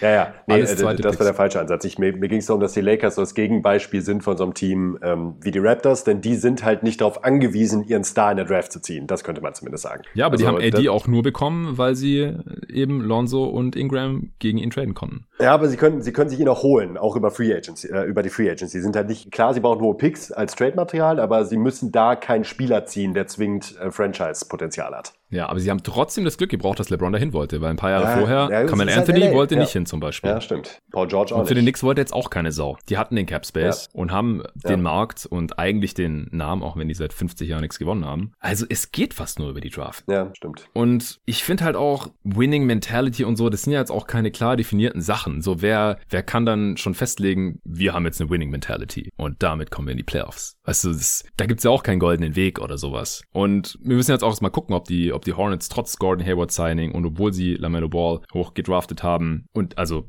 bei den Hornets verstehe ich jetzt das Argument auch nicht so ganz klar. Ich, ich habe das Gordon Hayward Signing kritisiert. Ich bin mir immer noch nicht sicher, ob es nicht besser gewesen wäre, wenn sie den nicht geholt hätten, dieses Jahr schlechter gewesen wären und dann halt nochmal die Chance gehabt hätten, einen Co-Star für LaMelo Ball, wenn er zum Star wird, ja, wollen wir jetzt auch noch nicht überwerten, hier die ersten paar Spiele, draften zu können. Langfristig. Also, dass wir am Ende halt sagen, wenn wir LaMelo Balls Karriere bei den Hornets sehen, das war der korrekte Weg, um so viel zu, um so viel wie möglich zu gewinnen. Weil wenn Gordon Hayward in äh, äh, fünf Jahren in Rente geht oder sowas und die halt irgendwie davon dreimal in den Playoffs waren und in den Playoffs drei Spiele gewonnen haben, dann kann man halt auch schwer argumentieren, dass es jetzt die richtige Entscheidung war, wenn es um wirklich maximales Gewinnen geht. Und nicht nur, wir wollen halt jedes Jahr in die Playoffs, weil wir sind ein kleiner Markt und es ist uns wichtig und mhm. Titelgewinn wird hier eh schwer in Charlotte. Ja, stimmt schon. Also da, da, ist dann eigentlich auch genau der Punkt. Ähm, ich glaube auch, also wäre ich jetzt immer noch der, oder immer noch ist gut, zum ersten Mal der GM der Hornets, ich hätte diesen Hayward-Deal halt nicht gemacht, egal wie gut er jetzt gerade spielt. Äh, genau aus dem Grund, den du gerade angesprochen hast. Ähm, ich würde das Ganze noch einen Ticken perspektivischer sehen und egal wie gut ein Ball jetzt spielt, ähm, sind die perspektivischen, sowohl mittelfristigen als auch langfristigen Chancen halt meiner Meinung nach höher, wenn man jetzt ähm, einen Spieler nochmal picken kann, einen sehr talentierten Spieler, der halt sich besser in die Timeline einfügt. Und das ist meiner Meinung nach fast immer auch der anzustrebende Weg. Ja. Und ich meine, ich argumentiere jetzt ja auch nicht vom hohen Ross runter. Ja, ich bin Fan der Phoenix Suns und die waren seit zehn Jahren nicht in den Playoffs und trotzdem fand ich von der Grundidee her Ryan McDonalds Management gut. Der hat in vielen Trades vom Asset Management Standpunkt her die richtigen Entscheidungen getroffen und die Suns hatten viele hohe Picks. Die haben dann halt leider eine Mischung aus Unvermögen und Pech da in der Draft gezeigt, dass sie dann halt Bender und Josh Jackson und so gedraftet haben und halt nicht den äh, Co-Star für, für Devin Booker, ja, oder dann halt auch Aiton statt Doncic. Das wird immer eine falsche Entscheidung bleiben. Das, daran glaube ich fest. Mhm. Aber so vom, von der Grundrichtung her waren das schon die richtigen Entscheidungen. Und dann braucht es halt noch ein bisschen Glück und dann natürlich auch noch Kompetenz. Und daran scheitern dann halt viele Teams. Aber deswegen kann man halt nicht diesen, diesen Weg verteufeln. Wie gesagt, schaut euch die Sixers an. Haben die da jetzt wirklich was falsch gemacht? Ich weiß nicht, ob die da jetzt so viele Fans verloren haben, die jetzt nicht wieder Fans geworden sind oder da nicht sogar dran geblieben sind währenddessen und das halt verfolgt haben.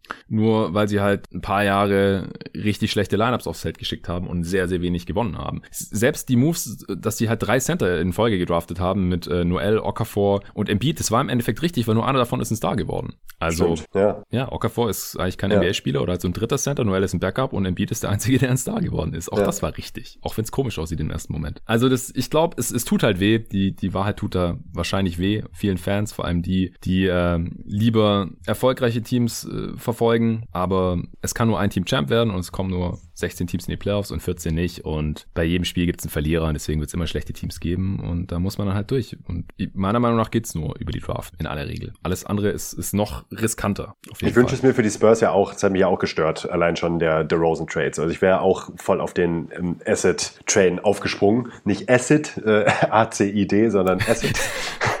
wie Asset Management. ähm, Asset, da, Asset. darum, darum sollte es halt gehen. Das ist auch nach wie vor die Route, die ich mir für das Burst-Team wünsche ab nächsten Sommer, wenn äh, DeRozan und Aldridge hoffentlich nicht gehalten werden. Ähm, Wäre das auch genau mein Weg. Geht über die Draft und baut langfristig wieder ein Team auf, das dann irgendwann mal wieder Contender werden kann. Und dafür nehme ich dann auch gerne mal zwei, drei, vier, fünf nicht gute Jahre in Kauf. Ja, ja, auf jeden Fall. Und ich denke, die meisten Fans der Knicks sehen es auch so. Also, was ich jetzt so mitbekommen habe, zumindest auf Twitter, ja. fand eigentlich niemand den Derrick Rose Trade geil. Nee. Okay, Colin Heath fragt. Moin Jonathan. Erstmal danke für den tollen Pod. Wegen diesem bin ich vom Fußball zum Basketball-Fan geworden. Yeah! yeah. Yeah. Herzlichen Glückwunsch zum richtigen Ball. Was würdest du davon halten, bei einer Finals-Serie die komplette Serie in einem neutralen Ort auszutragen? Oder auch nur Spiel 7 und dann ein ähnliches, einen ähnlichen Super-Event daraus zu machen wie den Super Bowl? Nico, feuerfrei. ähm, sorry, Colin, aber davon würde ich absolut gar nichts halten. Oh. Denn ähm, das Format der NBA und der NBA Playoffs ist für mich eigentlich genau das, was eben für den Unterschied zu vielen anderen Sportarten sorgt. Und das ist eben die Best of Seven, früher war stellenweise noch die Best of Five Serie. In der ersten Runde, ja. In der ersten Runde, ja. Ähm, denn dadurch wird meiner Meinung nach halt noch besser ermittelt, wer jetzt wirklich sportlich das bessere Team ist. Äh, das liegt zum einen auch an der Sportart selbst, aber in einem Spiel kann halt so viel passieren. Äh, da sind so viele Zufallsfaktoren, die da eine Rolle spielen. Das fände ich als schade als Fan, wenn so eine Saison gekrönt wird. Klar, was die Spannung angeht, ähm, hebt das das Ganze natürlich extrem hoch. Ein äh, Spiel 1 der NBA Finals kann zwar auch sehr spannend sein, man erinnert sich zurück, jetzt gar nicht so lange her, 2018 ja. Warriors gegen äh, Cleveland. Da war Spiel 1 auch extrem spannend mit Overtime. Aber es ist halt was anderes, wenn es ein Game 7 ist. Also wenn man weiß, hier der Sieger, der hier vom Platz geht, ist halt Champion. Ähm, mir gefällt das Prinzip aber wahnsinnig gut, genau aus dem Grund, den ich gerade genannt habe. Man hat eigentlich immer das Gefühl, dass wirklich das bessere Team den Titel am Ende geholt hat, zumindest was diese eine Serie angeht. Das ist fast immer so. Natürlich nicht immer, aber fast immer. Und äh, ich würde jetzt einfach mal behaupten, dass man, ich habe da, muss ich auch ehrlich gestehen, absolut keine Ahnung, was jetzt irgendwie das Champions League Finale oder äh, den Super Bowl Bowl anbetrifft. Aber da wird sicherlich auch das ein oder andere Mal das Team gewonnen haben, wo man sagen würde, das war eigentlich nicht das bessere Team. Und es hat auch noch nicht mal zwingend das bessere Spiel gezeigt. Und das finde ich halt schade. Ja, also die Upset-Gefahr ist bei einem Spiel natürlich viel höher. Weil bei einem Spiel kann halt alles ja. passieren bei den meisten Ballsportarten. Ich kenne mich bei den meisten Ballsportarten nicht aus. Äh, deswegen äh, beschränke ich mich ja hier auch auf die NBA und auch, ich sage ja nicht mal auf Basketball, sondern wirklich nur auf die NBA. Äh, ich verstehe deinen Case und ich sehe das auch weitgehend genauso. Wenn es jetzt nur um Game 7 geht, wie der Colin ja auch geschrieben hat, oder auch nur Spiel 7, wenn es jetzt nur darum geht, dass man Spiel 7, dass man da wirklich guckt, dass das beste Team gewinnt, weil da gewinnt halt so gut wie immer das Heimteam. Ja, und okay. ist das Heimteam immer das bessere Team? Ja. Äh, ich weiß nicht. Also 15 und 4 all-time in Game 7s in den Finals, das Heimteam. Ja, schon krass. Das ist richtig heftig. Ist krass. Also, ja. Äh, ja. Und so deutlich wird es ja nicht das bessere Team immer gewesen sein in den Serien, sonst hätte es kein Game 7 gegeben. Exakt, das ist der Punkt. Also, und noch sechs ja. der letzten sieben Game 7s hat das Heimteam gewonnen und du weißt, welches die Ausnahme ist. ja, weiß ich, 2016. Ja, richtig. Und das passiert mir halt ein bisschen zu selten irgendwie. Also klar, das Heimteam ist halt das bessere Regular Season Team gewesen, deswegen hat es ja auch Heimrecht dann in Spiel 7. Ich finde es übrigens auch gut, dass der äh, Modus in den Finals auch endlich geändert wurde von diesem 2-3-2 auf 2-2-1-1-1 wie in allen anderen Serien auch. Da war ja früher das Argument, ja, wenn da irgendwie New York gegen LA spielt oder Boston gegen LA, dann müssen die ständig hin und her fliegen. Aber das ist ja heutzutage auch ein bisschen alles äh, komfortabler. Und ich fand, es war schon ein krasser Vorteil für das Auswärtsteam, dass die halt drei Spiele in Folge hatten. Weil wenn die ein Spiel von den ersten beiden gestohlen haben, dann konnten die halt zu Hause die Serie closen, wenn die alle Heimspiele gewonnen haben. Oder wenn die 2-0 hinten lagen, dann konnten die nach diesen drei Spielen halt wieder 3-2 führen. Das war für die Spannung vielleicht ganz geil, aber eigentlich ein bisschen unfair, dass ein Team überhaupt in irgendeiner Serie drei Heimspiele in Folge hat. Und das wäre wahrscheinlich logistisch ein bisschen schwierig, dann immer zu sagen, falls es ein Game 7 gibt, dann spielen wir an neutralem Ort X, ja, weil dann müssen sie sich ja irgendwie drauf einstellen und dann findet es vielleicht gar nicht statt oder was weiß ich. Aber ich glaube, für die Spannung wäre das nochmal irgendwie geil. Also klar ist es cool, wenn man daheim Fans hat, aber die können dann da ja auch hinreisen oder dann kommen da halt irgendwelche anderen NBA-Fanatiker hin und gucken sich das an. Ich glaube, die Stimmung wäre so oder so gut. Aber dann wäre das vielleicht nicht mehr so einseitig, dass quasi immer das Heimteam gewinnt in Spiel 7. Ja. Das war so meine einzige Idee dazu. Aber ja. ansonsten die gesamte Finals-Serie an einem neutralen Ort, ich glaube, das wäre ein bisschen zu krass. Und ich meine, die Teams strengen sich ja auch an in der Regular Season, damit sie halt Heimrecht haben, bis inklusive die Finals. Und dann auch nicht nur ein Spiel. Ja, okay. So, vier Fragen haben wir noch. Wir lassen uns heute extrem viel Zeit für die einzelnen Fragen, habe ich das Gefühl. Aber gut, äh, sind auch geile Fragen. Also Lob an alle Fragensteller. Nathan Juhl fragt, wieso wird Stephen Curry bei der MVP-Diskussion nahezu gar nicht erwähnt? Individuell spielt er eine sehr starke Saison und was den Teamerfolg angeht, ist er nicht schlechter als Jokic, wobei er meiner Meinung nach ein deutlich schwächeres Team hat. Ja, mhm. er hat einen Punkt, der Nathan, würde ich sagen. Ja, hat er auch. Also ich finde tatsächlich auch, dass man äh, rein auf, auf die sportlichen Leistungen bezogen, hat Curry eigentlich einen ähnlichen Case wie Jokic aktuell. Ja, also ich denke auch, er wird erwähnt werden, wenn er erstens so weiterzockt und zweitens die Warriors am Ende, sagen wir mal, in der Top 4 im Westen stehen. Definitiv. Genauso wie Jokic halt rausfallen wird aus der Diskussion, wenn die Nuggets nicht oben im, im Westen stehen ja. werden. So, also so wie es jetzt gerade ist, ich glaube, die Nuggets haben einen Sieg mehr als die Warriors oder sowas. Also die stehen äh, quasi identisch da. Und dann haben sie auch quasi identische Cases eigentlich. Also Nuggets hier stand Donnerstagabend bei, mit 13 und 11 auf 7 im Westen und die Warriors mit 13 und 12 eine Niederlage mehr auf 8. Also wenn man nur ein Spiel mehr gewonnen hat, als man verloren hat, dann hat man normalerweise eh einen relativ schlechten Case. Und ein Unterschied bei Curry ist halt auch, er hat auch ein schlechteres Team als in seinen anderen MVP-Jahren, klar. Äh, aber er hat auch nicht mehr diesen krassen On-Off-Wert, dass die Warriors halt nee. komplett zerstören, wenn Curry auf dem Feld ist. Und äh, das ist dieses Jahr halt nicht der Fall. Also er kämpft halt quasi so ein bisschen gegen seine ehemaligen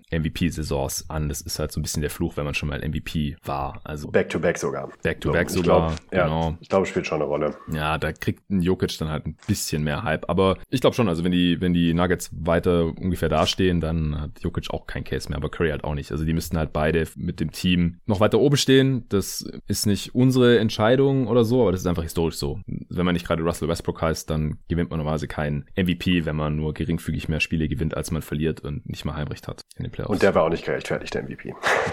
Das hast jetzt du gesagt, aber ich weiß. Ich stimme zu. Da, dabei bleibe ich und bin ich auch nach wie vor, muss ich sagen, froh, dass ich das damals auch so vertreten habe, dass ich ihm den MVP nicht gegeben habe. Denn damit kann man halt immer wieder die Karte auffahren, dass einem Siege halt wichtig sind bei der MVP-Wahl. Das bleibt bei mir auch so nach wie vor. Ja, auf jeden Fall. Also ich fand es einfach nicht konsequent.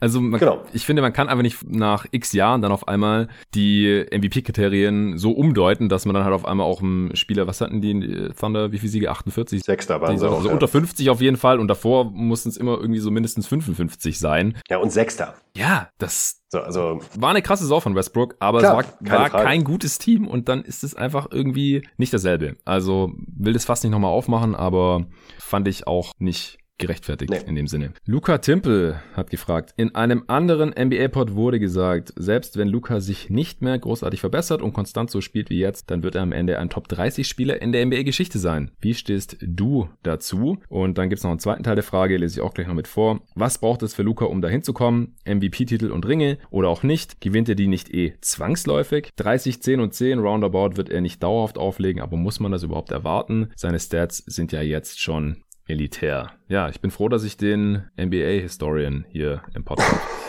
ist, er, ist er Top 30, wenn er so weitermacht? Es sind halt auch viele Fragen, die in die Richtung gehen heute. Ne? Und die habe ich, muss ich wirklich gestehen, nicht gezielt so rausgesucht. Also äh, ist mehr oder weniger Zufall. Top 30, ähm, pff, wenn er so weitermacht, auf jeden Fall. Da ist, glaube ich, auch relativ egal, ob er einen Titel oder einen Ring holt. Ja, also ich habe mir auch diverse Top 30 Listen angeschaut. Da kommt es dann immer auf die Kriterien an. Ja. Bei den meisten Top 30 Listen, da geht es ja dann immer so auch um die Career Achievements. So wie oft äh, war der Champ und irgendwelche individuellen Auszeichnungen, MVP, All-Star, so viel Siege und, und dann halt noch irgendwelche Stats und so weiter. Äh, aber zum Beispiel der Ansatz von Ben Taylor von Thinking Basketball, äh, der ist ja ein anderer, der schaut sich einfach nur den, den Impact von dem Spieler an, unabhängig davon, ob der jetzt halt mal das Glück hatte, so viele gute Teammates neben sich zu haben, dass es halt auch x-mal für eine Championship gereicht hat oder auch nicht. Da sieht die Reihenfolge dann ein bisschen anders aus, aber ich denke auch so vom individuellen Skill-Level und auch einfach daher, dass Luca einer der, der besten 20-Jährigen aller Zeiten war, äh, vielleicht der Beste, aber früher sind die Spieler halt auch später in die Liga gekommen, deswegen ist die Konkurrenz da jetzt nicht so riesig, aber wie dem auch sei, also es sieht auf jeden Fall gut aus. Das ist jetzt kein so heißer Take. Nee, finde ich. Wenn er jetzt nicht. wirklich so, so weiterzockt. Und das spricht ja. eigentlich nichts gegen. Er ist einfach jetzt schon sehr, sehr gut. Äh, Zwischenfrage. Ich glaube, es war sogar Bill Simmons, der Lucas Game so ein bisschen mit Larry Bird verglichen hat. Mhm. Und äh, da du einer der wenigen bist, die ich kenne hier in Deutschland, die viele Spiele von Larry Bird gesehen haben, hast ja vorhin erst erwähnt, dass du dir von dem einen Team da irgendwie 20 Games bestellt hast. Findest du den Vergleich kann man bringen? Bird ist ja so, je nachdem, wo man guckt, so Top 5, Top 10 All-Time. Mhm, Finde ich tatsächlich nicht. Und das meine ich gar nicht mal auf den Impact bezogen, also auf das, äh, auf, auf das Skill-Niveau, sondern tatsächlich so ein bisschen vom Spielstil Spielstil her. Denn ich finde, Birds Spielstil ist viel weniger wie die Dame beim Schach. Also ich finde, Luca kommt da viel eher in Richtung LeBron als Larry Bird, was es angeht. Vielmehr so dieses Sezieren von, vom Spielfeld und ähm, das Berechnen von Spielzügen. Bird war da deutlich schneller, was das angeht. So bei Bird äh, hat man viel öfters gesehen, dass er den Ball bekommen hat, sofort weitergespielt hat. Bird war kein Pick-and-Roll-Maestro. Bird war halt eher der Spieler, der auch im Halbfeld das Spiel schnell gemacht hat. Der hat zwar auch unfassbare Pässe gespielt und auch ein ganz eigenes Verständnis von Winkeln auf dem Platz gehabt und generell, wie man den Ball an den Mann bringen kann. Also jetzt vom reinen Passing-Skill her würde ich Luca jetzt nicht über Bird sehen, Bird aber auch nicht über Luca. Das meine ich gar mhm. nicht. Ich meine nur vom generellen Spiel äh, kann ich nicht so ganz nachvollziehen. Luca nimmt natürlich mehr Dreier, was halt der heutigen Zeit auch ganz extrem geschuldet ist. Aber irgendwie, also bis auf ihre Hautfarbe, sehe ich da, um echt zu sein, jetzt nicht so die riesigen Parallelen. Da, ich habe es auch gehört von Simmons und fand es damals auch schon nicht so naheliegend, um echt zu sein. Ja, kann ich, kann ich nachvollziehen. Ja, es hat ja damals eh fast niemand gespielt, so heliozentrisch wie Eben. Luca, Harden, ja. LeBron, also Jordan halt, aber der war in erster Linie auch Scorer da noch in den 80ern. Das hat sich ja erst noch erst so entwickelt, natürlich auch mit äh, Anpassung der Regeln und dem ganzen Spacing und so. Früher konntest du halt einfach nicht so zocken und warten, bis sich irgendwelche freien Shooter ergeben, weil gab halt früher auch keine Shooter, also wenige. Und deswegen, äh, klar, Damals musste man noch anders spielen. Nee, aber hat mich nur so interessiert, das äh, jetzt nur als kurzer Exkurs. Äh, zu den anderen Fragen, also ich habe mich so ein bisschen an dem zwangsläufig aufgehängt, weil niemand gewinnt Ringe, auch nicht mal einen einzigen Championship-Ring und auch kein MVP zwangsläufig. Also da muss ja schon immer sehr viel zusammenkommen, also gerade wenn man eine Championship gewinnt. Also siehe Dirk Nowitzki zum Beispiel. Ja. MVP halte ich bei Luca schon für, für sehr realistisch, weil er halt ja. mit fucking 20 schon in der Konversation war und wenn die Mavs gut sind, sicherlich auch ist und sein wird. Verletzungen natürlich immer außen vor. Und wahrscheinlich halt auch die nächsten 10 bis 15 Jahre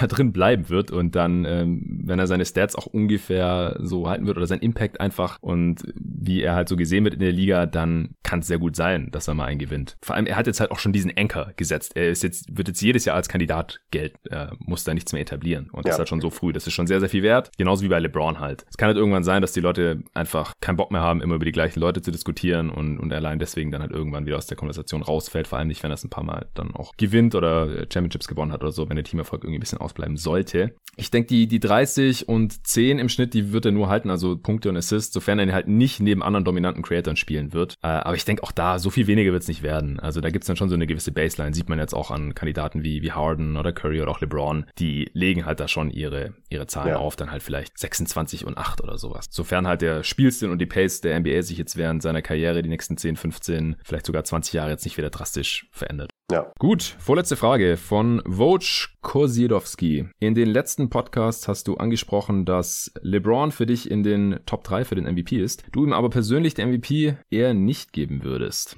Bei Wettanbietern hat James eine 3,75er Quote auf den MVP, Embiid und Jokic haben jeweils eine 6er Quote.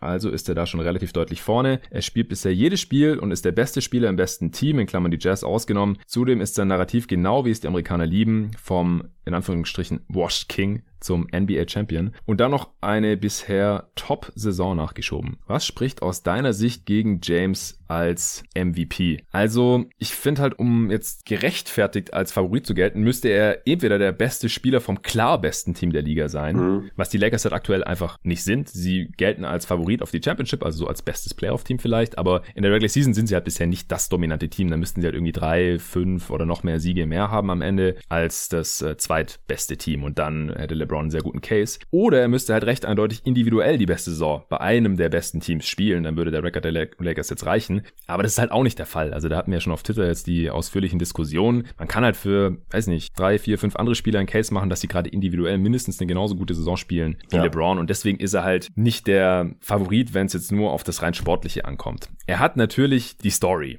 Und wie äh, Tobi hier im Pod auch schon neulich richtig angemerkt hat, ist er durchaus der Favorit und deswegen ist, hat er halt auch die niedrigste Quote bei den Wettanbietern, weil halt die emotionale Komponente beim MVP nicht zu unterschätzen ist. Sonst könnte man halt einfach irgendeine Formel aus individueller Performance und Teamerfolg erstellen, wenn da halt irgendwelche gewissen Parameter erreicht werden und dann müsste man nicht mehr abstimmen lassen. Dann müsste man, könnte man einfach quasi ausrechnen, wer der MVP ist. Aber das ist nicht der Fall. Und hat Voscher hier schon selbst schön dargelegt, warum er aktuell der Favorit ist, weil die Amerikaner haben halt das Narrativ. Er wird von den Medienvertretern gewählt, die wollen ihre Stories schreiben und so. Und wie gesagt, wir machen nicht die äh, MVP-Kriterien, die haben sich halt etabliert über die NBA-Historie und wirklich nur leicht verändert eigentlich. Und wenn man nach denen geht, dann ist LeBron halt wahrscheinlich schon der Favorit, oder? Siehst du auch so? Ja, auf jeden Fall. Also Stand heute wäre mein MVP auch nicht zwingend. Man kann irgendwie mit vier Biegen und Brechen einen Case für ihn machen, aber eben auch nur, wenn man eben diese Komponente der Narrative mit einbezieht. Genau. Irgendwie ein bisschen, also wenn man es jetzt wirklich einfach nur auf Teamerfolg und ähm, sportlichen, äh, sportliche Qualität beziehen will, kann LeBron Stand heute nicht der MVP sein. Ähm, das zählt aber am Ende halt eben nicht zwingend. Und das ist halt äh, genau der Punkt. Da hast du eigentlich alles zugesagt. Also ich würde auch sagen, wenn der MVP heute gewählt werden würde, dann wird LeBron, glaube ich, tatsächlich MVP werden. Genau. Und nur noch ein paar Beispiele hier zu nennen, was so die Narrative halt sein können. Da äh, zählen dann tatsächlich Sachen wie, ja, der ist schon 36 und der hat noch bis vor ein paar Wochen äh, Finals gezockt und war Finals MVP und jetzt ist er hier schon wieder am Start und legt 26, 8 und 8 auf und die Lakers sind eines der besten Teams und ist noch so hungrig und Davis sitzt aus. AD äh, bricht hier ein nach seinem ersten Titel und ja. äh, LeBron gibt hier immer noch 100% oder 90%, whatever. Also solche Sachen halt, ja. Das sind halt so die Sachen, die äh, da dann da irgendwie mit reinspielen. Ja, und die ziehen halt.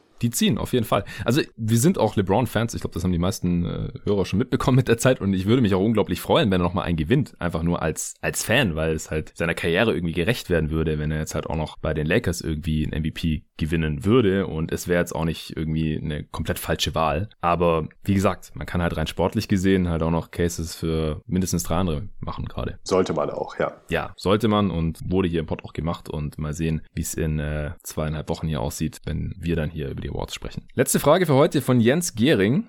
Er schreibt, ich fand die Argumente für die Cases gegen Janis und Gobert als Top-Spieler bzw. für eine bessere Platzierung im Rahmen Top, des Top 25 Spieler-Rankings sehr einleuchtend und interessant. Zitat, Gobert kann speziell in den Playoffs vom Feld gespielt werden. Oder Janis, Zitat, du willst deinem Megastar beim letzten Angriff den Ball geben und wissen, dass was Gutes passiert, was hier nicht der Fall ist. In Klammern kein Wurf, kein elitärer Go-To-Move. Frage, hat sich im Laufe der Saison eure Einschätzung zu den Spielern geändert? Auch im Kontext der neuen Verträge? Welche Spieler seht ihr noch, den denen tatsächlich ein solch schwerwiegendes Manko limitiert, ein noch sehr viel besserer Spieler zu sein. Ja, sind auch wieder mehrere Fragen hier jetzt.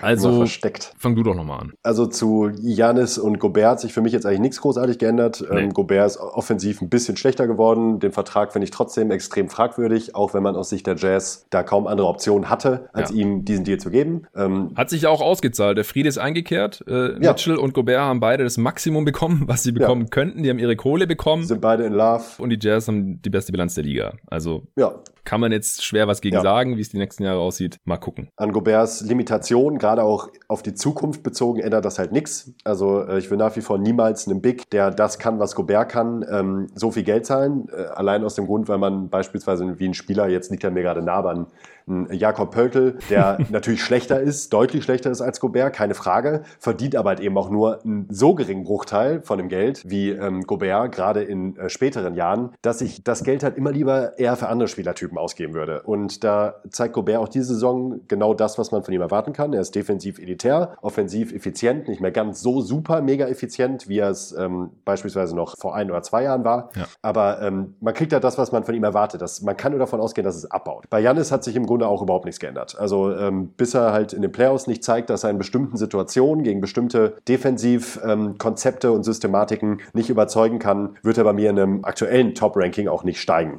So, ja. also da haben die Verträge jetzt auch nichts dran geändert. Also auch letzte Nacht, wieder bestes Beispiel. Ja, ja letzter Angriff. Spiel. Die Bucks haben vier Sekunden auf der Uhr oder sowas. Janis bekommt den Ball im letzten Angriff. Down one, ja, also binärer Outcome. Man braucht keinen Dreier, man braucht einfach nur einen fucking Punkt oder halt zwei. Ja, das heißt es ist egal, ob man jetzt einen Dreier wirft, einen Midranger, Post-Up oder ein, oder ein Dunk oder ob man gefault wird für zwei Freiwürfe. Und er hat im Spiel seine Freiwürfe getroffen, das muss man ihm lassen. Ja, Das war nicht das Problem letzte Nacht. Er hat auch unendlich viele Calls bekommen, wurde auch gehackt von den Suns, alles okay und hat irgendwie, ich habe es gerade nicht vor mir, aber hat, glaube ich, 90 Prozent seiner Freiwürfe getroffen oder so.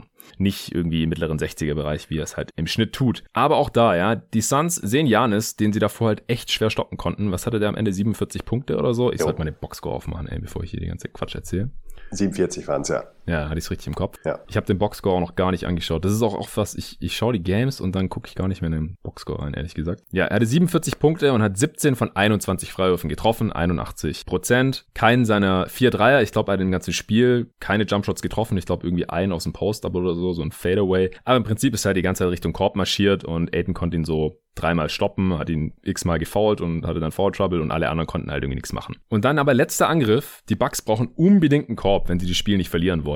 Janis bekommt den Ball an der Birne. Die Suns packen natürlich die Paint, damit dieser Typ nicht zum Korb kommt und einfach dankt, wie er es davor die ganze Zeit gemacht hat. Und wollen ihn natürlich auch lieber nicht faulen, so wie er die Freiwürfe an dem Tag trifft. Was macht Janis? Er nimmt einen Pull-Up mit Ranger. Und als dieser Wurf hochgeht, habe ich schon gejubelt. Weil wenn der reingefallen wäre, das wäre irgendwie so unwahrscheinlich gewesen. Das habe ich nicht gedacht, diese eine Sekunde, die der Ball in der Luft war. Und natürlich klankt er ihn Brick und die Bucks verlieren. Und ich sehe da halt zwei Probleme. Klar, er dominiert das ganze Spiel, weil die Suns natürlich nicht die ganze Zeit die Paint packen können. Vor allem nicht, wenn die Bucks wie in der ersten Halbzeit ungefähr jeden Dreier treffen. Die hatten am Ende, wo haben wir es? 16 von 37 Dreiern. Oh krass, der in der zweiten Halbzeit gar nichts mehr getroffen eigentlich. Äh, die haben in der ersten Halbzeit irgendwie, ich glaube 13 von 24 getroffen oder so. Und das Ding ist halt natürlich in der, im letzten Angriff aber, wollen sie um jeden Preis verhindern, dass Janis in die Zone kommt. Das heißt, es bleibt ihm wahrscheinlich sowieso nur der Pull-Up-Jumper und da braucht man bei ihm einfach keine Angst haben. Und was aber das zweite Problem ist, Chris Middleton stand super, super, super frei in der rechten Corner. Klar, sie haben keinen Dreier gebraucht, aber das ist immer noch ein höherprozentiger Wurf als ein Pull-up Midranger von Janis. Weil es ist eigentlich egal, wenn du nicht zur Linie kommst oder nicht äh, direkt am Korb abschließt. So alles andere wird im Schnitt mit 35 bis 40 Prozent getroffen, egal ob das Floater Range ist oder ein langer Zweier oder ein Dreier. Wie gesagt, man, wenn man einfach nur irgendwie einen Korb braucht, dann nimmt sich das alles nicht so viel. Und dann ist natürlich ein relativ freier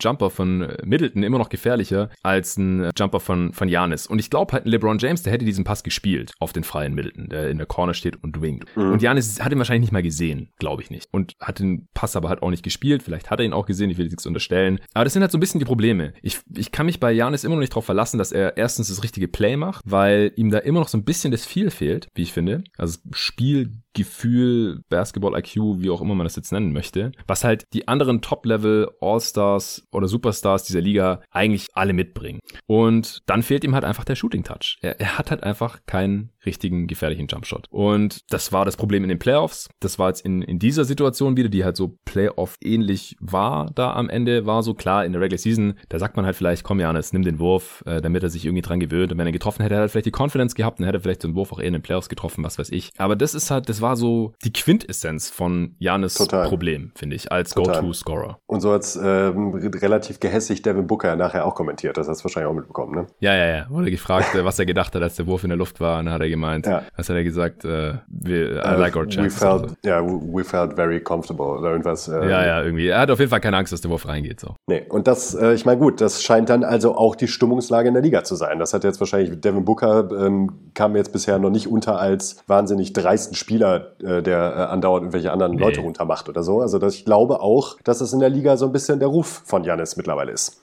Ähm, und du hast es gerade perfekt gesagt, fand ich. Dass diese Situation ist eigentlich die Quintessenz, was die Probleme von Janis nach wie vor sind. Und ich sehe, um ehrlich zu sein, auch nicht, dass er das großartig ändern wird noch in seiner Karriere. Ja. Nee, also nicht so als, als ISO-Scorer. Dann lieber noch, also bei drei Sekunden oder 3,x Sekunden auf der Uhr ist halt auch schwierig, noch irgendwie noch kurz einen Pick and Roll zu laufen oder sowas. Klar. Aber dann hätte ich lieber Mittel in den Wurf gegeben. Ja, oder nutzt Janis dann als Rollman oder. Ja, aber ja, wie gesagt, glaub, da war, war, nicht wirklich Zeit für. Aber klar, wenn du, wenn Janis den, den, den Pick stellt, dann hat er ja trotzdem noch Gravity. Ja. Also da rotieren dann mindestens zwei Spieler hin und dann ist vielleicht der Wurf von Middleton auch freier oder vielleicht ist sogar noch kurz Zeit für einen Pass auf Brent Forbes oder so. Naja, aber ja, daran hat sich auf jeden Fall nichts äh, geändert und ja, die Verträge ändern natürlich auch nichts dran. Also, dass Janis diesen Deal bekommt, das äh, ist auch überhaupt nicht irgendwie zu kritisieren. Die Bucks müssen den halten ja. und die äh, werden jetzt die nächsten Jahre immer zu den besten Teams der Regular Season gehören. Also selbst mit diesem Kader, wo man ja echt in der Offseason einiges kritisieren konnte und so, sie haben die beste Offense der Liga und wenn die Dreier fallen, dann sind die fucking unstoppable. Also, das ist schon, schon richtig krank, was da abgeht. Aber was die Championship Odds angehen, also da muss dann halt irgendwie mehr von Middleton kommen in, in den Playoffs, äh, wenn es auch mal nicht gegen die Celtics geht oder ich bin ja der Meinung, dass Drew Holiday einfach mehr helfen kann als ein, als ein Bledsoe. Ja, auf jeden Fall. Aber daran, dass Janis jetzt irgendwie was anderes macht als bisher, daran wird es nicht liegen. Zumindest nicht, bis ich es gesehen habe. Da geht's mir genauso wie dir. Ja, letzter Teil der Frage. Welche Spieler seht ihr noch, denen tatsächlich ein solch schwerwiegendes Manko limitiert? Das ist ein Fehler drin. Die tatsächlich ein solch schwerwiegendes Manko limitiert. Sorry. Äh, noch sehr viel bessere Spieler zu sein. Ja, lass uns den Elefanten im Raum direkt benennen, oder? Ja, mach. Ben Simmons. Auf jeden. Äh, also Ben Simmons mit Wurf ist halt ein sehr, sehr, sehr guter NBA-Spieler. Er ist so schon äh, für manche, für einige ein All-NBA-Spieler und mit wenn man sich wirklich mal vorstellt, Ben Simmons wird so 35 Prozent von Downtown treffen und dabei noch ein okayes Volumen haben, also sagen wir mal irgendwie, was weiß ich, 5 Dreier auf 100 Possessions, dann wäre der Typ ein klarer All-NBA-Spieler. Würde ich jetzt mal so bauen. Ja, oder wenn er halt ein Finisher wäre wie Janis. Also ist viel verlangt. Janis ist ungefähr der beste Finisher der Na Liga. Gut, ja. Aber viele denken ja auch, ja, Janis kann auch nicht werfen. Simmons kann so gut werden wie Janis. So ganz simplifiziert ausgedrückt. Ich weiß nicht, ob das jetzt noch jemand denkt, aber so vor ein, zwei Jahren haben das noch viele gesagt. Vor allem, weil Simmons halt wirklich auch ein besserer Passer ist als Janis. Ja, wenn es halt nur so ein bisschen in die Richtung gehen würde. Aber ja. das tut's halt nicht, weil Janis hat überhaupt keine Angst vor Kontakt. Der geht in die Zone und stopft über jeden drüber, der es wagt, sich in den Weg zu stellen und äh, lässt sich halt auch gern faulen. Ist ihm auch egal, dass er dann halt nur 65% seiner Freiwürfe trifft. Und bei Simmons, wenn man den spielen sieht, da ist es halt leider nicht so. Der vermeidet den Kontakt, hat auch mehr Angst vor der Freiwurflinie, trifft sie auch noch schlechter als, als Janis. Also wenn er ein besserer Finisher wäre oder ein 75% Freiwurfshooter oder ab und zu mal einen, einen Jumpshot nehmen und treffen würde, dann wäre das ein Monster. Also der galt ja auch nicht zu Unrecht. Also es jetzt nicht total weit hergeholt, als der gedraftet wurde, so als jemand, der Richtung LeBron gehen könnte, weil er halt athletisch ist und noch größer als LeBron und halt auch dieses Passing mitbringt und äh, verteidigt. Am College hat er das nicht gemacht, aber man konnte davon ausgehen, dass es vielleicht kann und so. Aber das haben wir halt noch nicht gesehen und wie gesagt, jetzt nach äh, vier Jahren da habe ich halt auch langsam Bedenken, dass es noch besser wird, vor allem, weil man hätte ihn jetzt wohl auch beim Least Improved Player nennen können, beziehungsweise ich habe ihn genannt, aber der ist nicht begründet, weil er bewegt sich, er entwickelt sich halt auch irgendwie in die falsche Richtung. Also diese mhm. Saison, er punktet weniger, er fault mehr, er macht mehr Turnovers, er trifft schlechter aus dem Feld, trifft seine Freiwürfe nur unwesentlich besser, er nimmt immer noch keine Dreier. Also da ist einfach keinerlei Entwicklung zu sehen, wenn dann eher noch so ein bisschen Entwicklung in die falsche Richtung. Er ist ineffizienter als die letzten zwei Saisons. Also, nee, bei, bei Simmons, da, da kann man wirklich einen ähnlichen Case machen. Ja, das wäre dein nächster Kandidat. Also ich habe noch ein paar aufgeschrieben. Ich auch. Aber bei keinem ist es jetzt ganz so gravierend, beziehungsweise da kann man es einfach nicht so lange beobachten wie jetzt schon bei, bei Simmons. Aber, ja, doch, ich habe sogar einen. Ja, wer denn? Ich glaube, ich habe einen, wo das in die Richtung geht. Es geht um anderen Skill, nicht um den Wurf aber um anderen Skill, auch gerade eigentlich ziemlich brandaktuell. Was ist denn mit Zach Levine und Defense? Ja, also ich, hast du den Pod von gestern schon gehört mit Arne? Nicht fertig. Ich, nicht äh, fertig. Ich habe nach dem Match. Ja, dann würde äh, mal zu Ende. Also Arne hat mir sehr glaubhaft dargelegt, dass Levine sich in der Defense verbessert hat und dass es nicht an ihm liegt, dass okay, die das Bulls Defense gehört, ja. so abartig kacke ist, wenn der spielt. Und ich glaube ihm das jetzt einfach mal. Aber war Aber, ja immer die letzten Jahre auch, oder nicht? Also egal, ja. wo Zach Levine gespielt hat, auch bei den Timberwolves. Ja, ja, klar. Es ist schon ein Problem, aber er wäre jetzt auch nicht der. Also wenn er sehr effizienter Scorer ist und ein passabler Playmaker für andere, dann ist jetzt die Defense auch kein Genickbruch. Also ich weiß nicht, guck Kyrie Irving an oder sowas. Also ja, das, das ist schon okay, es funktioniert. Man, man könnte, glaube ich, um Zach Levine ein sehr gutes Team aufbauen oder wenn man ihn halt so einen Sixers traden würde oder sowas, dann wären die trotzdem Contender, selbst wenn der spielt und sowas. Das ist jetzt nicht so. Ich glaube, man könnte mit Zach Levine in einer großen Rolle Champ werden. Mhm. Vielleicht sogar als erste Option oder sowas. Also Defense von Guards ist, ist nix, was man nicht ausbügeln kann mit irgendwelchen Rollenspielern. Das kannst du halt bei Janis oder Goberts oder Simmons Defiziten jetzt nicht wirklich behaupten. Also, nee. Okay, ja. Ich habe bei Zion Angst, dass es äh, mit dem Wurf ähnlich ist, auch wenn er immerhin schon mehr Dreier nimmt als Simmons. Aber es ist halt so auf so einem Janis-Niveau, auch die Freiwürfe. Und dazu halt noch die Defense von Zion. Puh, ja, es ist halt noch sehr, sehr früh in der ja, Karriere. Es ist ne? noch sehr früh, aber es ist halt ein limitierendes Defizit, was jetzt äh, sein Ceiling irgendwie ein bisschen einschränkt. Äh, Defense ja. kann man ausgleichen, wenn man vier krasse Defender neben ihn stellt, auch wenn er auf einer Position spielt, wo er einen größeren defensiven Impact hat. Einfach je näher man am Korb verteidigt, desto größer ist der defensive Impact, mal ganz flapsig dahergesagt. Also mhm. gibt's ja auch verschiedene Indikatoren. Ein Defended Layup geht halt nur zu 55% rein oder sowas und ein freier Layup zu 95% und bei Dreiern ist der Unterschied halt nicht so groß.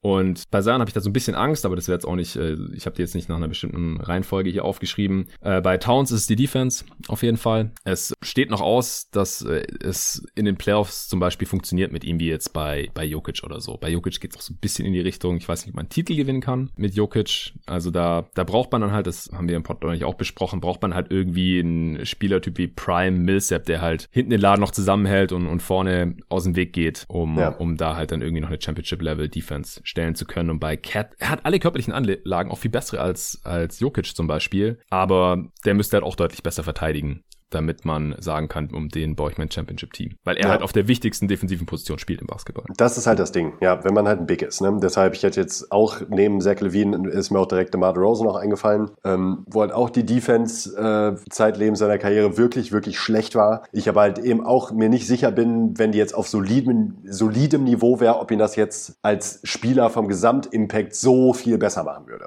Ja. Ähm, Bei Rosen sehe ich halt eher das Problem, dass äh, seine effiziente Offense auf Skills beruht, die in, oder auf Moves beruht, die in den Playoffs halt nicht mehr so richtig funktionieren. Und die Sachen, die in den Playoffs noch funktionieren, die kann er halt nicht so, also wie halt ähm, off the dribble Dreier Shooting zum. Beispiel. Ja. Also irgendwelche Bullshit Moves, um, um Fouls zu schinden. Also es war halt da auch noch in, in, in Toronto. Das hat dann halt einfach nicht mehr richtig funktioniert und, und dann äh, fallen die Midrange Jumper halt irgendwie nicht mehr und wenn man da unter eine gewisse Quote fällt, dann ist es einfach kein effizienter Wurf mehr und so. Das ist eher so das Problem bei DeRozan, finde ich. Also eher sein, sein offensives Game, weil wie gesagt, die Defense Defense kann man noch irgendwie ausgleichen. Äh, auch wenn ich hier Trey Young noch mit reingenommen habe, auch wegen der defensiven Limitation, weil bei ihm ist es halt so krass körperlich, weil wir haben ja, haben ja schon selbst gesehen, wie Curry in den Finals attackiert wird. Und der ist halt echt nochmal ein bisschen größer und länger und schwerer als ein Trey Young und hängt mhm. sich auch mehr rein in der Defense. Und da finde ich, ist halt echt nochmal ein Riesenunterschied zwischen Regular Season und frühen Playoff-Runden und dann aber halt die späten Playoff-Runden und vor allem die Finals. Da würde ich mir ein bisschen Sorgen machen um Trey, dass der da halt irgendwie überhaupt spielbar ist und nicht einfach in jedem ja. Angriff dann, wenn es um die Wurst geht, attackiert wird defensiv. Genau, ja, auf jeden Fall. Ja, und vielleicht noch, wenn man so auf die letzten zwei, drei Jahre blickt, also auch auf das aktuelle Jahr, vor allen Dingen äh, Draymond Green und Offense in irgendeiner Form, außerhalb vom Playmaking. Also Scoring, müsste man eher sagen. Mhm. Ähm, Draymond Green mit einem sicheren Dreier. Ja, wir haben es ja phasenweise gesehen in bestimmten Spielen oder Serien, Mehr wenn nicht, der Wurf ja. mal gefallen ist. Gerade genau. die 2016er Finals da, da war er der beste Warrior, weil halt ja. der Dreier gefallen ist. Da ja. war ein absolutes Monster. Aber wenn nicht, dann es limitiert ihn definitiv, klar. Deswegen haben wir ihn dann auch nicht in irgendwelchen Top 25 Konversationen jetzt drin gehabt gehabt, auch weil er ja. letztes Jahr eine schlechte Saison hatte und wir nicht wussten, auf welchem Niveau er jetzt noch spielt und so. Und bisher trifft er auch nicht. Aber guter Kandidat auf jeden Fall. Ich habe noch, auch noch sehr früh natürlich jetzt, äh, bei Ja Morant muss auch der Pull-Up-Dreier kommen, denke ich. Sonst hat er auch ein niedrigeres Ceiling, als er es mit Pull-Up-Dreier haben kann. Ja. Und dann hätte ich noch als letzten äh, Domantas Sabonis auch das Problem der äh, defensiven Rolle in den Playoffs, dass er halt abused werden kann als schlechter Defender, als Big. Ich habe noch äh, Gary Harris. das war nur so ein bisschen mit seinem Augenzwinkern, ähm, weil er hat einfach unerklärlicherweise vor zwei, drei Jahren einfach äh, irgendwo runtergefallen ist und seitdem einfach keine Dreier mehr trifft. Ja. Ähm, wenn er wieder einen besseren Dreier hätte, wäre auch nochmal ein deutlich wertvollerer Spieler, aber in dieses Raster fallen eigentlich viele Rollenspieler. Es gibt ja halt einige, die so auf irgendwie ganz niedrigen 30-prozentigen Niveau rumkrebsen, so äh, was die Dreierquote anbetrifft, so ein äh, Harkless zum Beispiel oder solche Spieler. Es gibt halt einige, die potent defensiv sein können oder sind, aber halt den Dreier nicht treffen. Und wenn sie den Dreier mhm. dazu hätten, wären sie halt sehr gefragte Rollenspieler in die Liga. Ähm, um das noch abzuschließen, Rudi Gobert mit einem Ansatz, mit ansatzweise Range oder Post-Moves. Ja, das, das hat mir, ja, im Prinzip ging ja die Frage auch von ihm aus, deswegen habe ich jetzt gar nicht mehr weiter über ihn nachgedacht, aber klar, ja, wenn Gobert werfen könnte, wäre er offensiv natürlich noch äh, sehr viel wertvoller. Äh, und wenn er, oder wenn er defensiv halt noch mobiler wäre, so Richtung Anthony Davis, Bam Adebayo, ja. dann kannst du ihn halt defensiv nicht vom Feld spielen. Das ist ja eigentlich eher das Problem, dass man jetzt halt jemanden über 200 Millionen gegeben hat, der in manchen Matchups in bestimmten Situationen gar nicht spielen kann. Oder nicht konnte, bisher zumindest. Ja, Gary Harris, ich habe es gerade mal nachgeschaut, äh, ja, die letzten drei Jahre halt sehr konstant, immer 33 Prozent getroffen seiner Dreier, inklusive diese Saison. Und die ja. Jahre davor war halt so um die 40 Prozent. Das ist schon ja. schade. Das ist mies. Ja, schade. Ja, aber am, am Wurf hängt es ja bei vielen Rollenspielern, also dann halt, wie groß ihre genau. Rolle sein kann in dieser Liga. Und bei den Stars im Prinzip hängt es entweder auch am Wurf, ja, ob die als primäre Option selbst in der Regular Season schon dienen können im Halbfeld, kann halt Simmons nicht, oder dann halt in High-Leverage-Situationen in den Playoffs oder dann halt auch nur schon für irgendwie für Spacing sorgen können. Also es geht ja auch nicht nur darum, was Simmons on-ball macht, sondern halt auch, wenn Embiid einen Ball hat, was macht Simmons dann? Kann sein Defender direkt zum, zum Double von Embiid gehen, jedes Mal? eigentlich äh, schon. Es sei denn, Simmons positioniert, positioniert sich da halt jedes Mal ganz schlau und cuttet ganz schlau und so, aber da können sich halt Teams dann auch drauf einstellen und Gameplans für erstellen. Das ist dann halt ein Problemchen oder es ist halt die Defense, gerade bei den Bigs oder wenn man halt da körperlich extrem benachteiligt ist, entweder total langsam ist oder total klein, kurz, schwach, sodass man halt da keinen positiven Impact haben kann. Das wird halt auch attackiert dann in den wichtigsten Spielen in den Playoffs. Dann hätten wir es für heute. Jo. Wir werden nochmal einen zweiten Teil aufnehmen am Wochenende irgendwann. Ich weiß noch nicht, wann der kommt. Ich werde am äh, Sonntag auch nach äh, Stuttgart fahren müssen. Und dann äh, ist es mir, glaube ich, ganz recht, wenn wir da am Samstag aufnehmen und äh, ich den Pod dann einfach am Montag oder so raushauen kann und dann erst wieder irgendwie Anfang der Woche, Dienstag, Mittwoch dort aufnehmen muss. Ich bin ein paar Tage in meiner alten Heimat. Ich werde auch morgen im Pod aufnehmen, wo ich nicht weiß, ob ich den direkt raushaue, weil der wird auch erst später aufgenommen und so samstags werden die Pods auch einfach weniger gehört oder spät freitags äh, oder sonntags oder so. Das ist einfach so und deswegen kommt der eventuell auch erst am, am Montag oder Dienstag. Das heißt, äh, jetzt der Pod hier, jetzt wie los sind eigentlich auch schon wieder fast 10, den, den haue ich wahrscheinlich noch gleich raus, dann können Leute den am Freitag hören und dann kommt vielleicht noch einer am Wochenende, aber vielleicht die nächsten beiden Folgen auch erst Montag, Dienstag. Ja, und äh, du hast dich schon angemeldet. Wir sprechen äh, über die Awards das nächste Mal, aber das ist erst Ende des Monats und du willst auch mit mir über die All-Stars sprechen, wenn die dann feststehen. Yes. Sehr schön. Und äh, mit David mache ich die nächste Answering Machine dafür. Das war der Deal. Das ist der Deal. Das war ein Trade, der war öffentlich auch auf Twitter einzusehen. Ging, ging da jetzt noch ein Pick mit oder? Äh, es ging ein Pick mit und äh, zwei Bier hat David mir noch zukommen lassen. Insofern ähm, okay. haben wir uns so einigen können. Klingt fair. Äh, A plus für beide Seiten, würde ich behaupten. ja.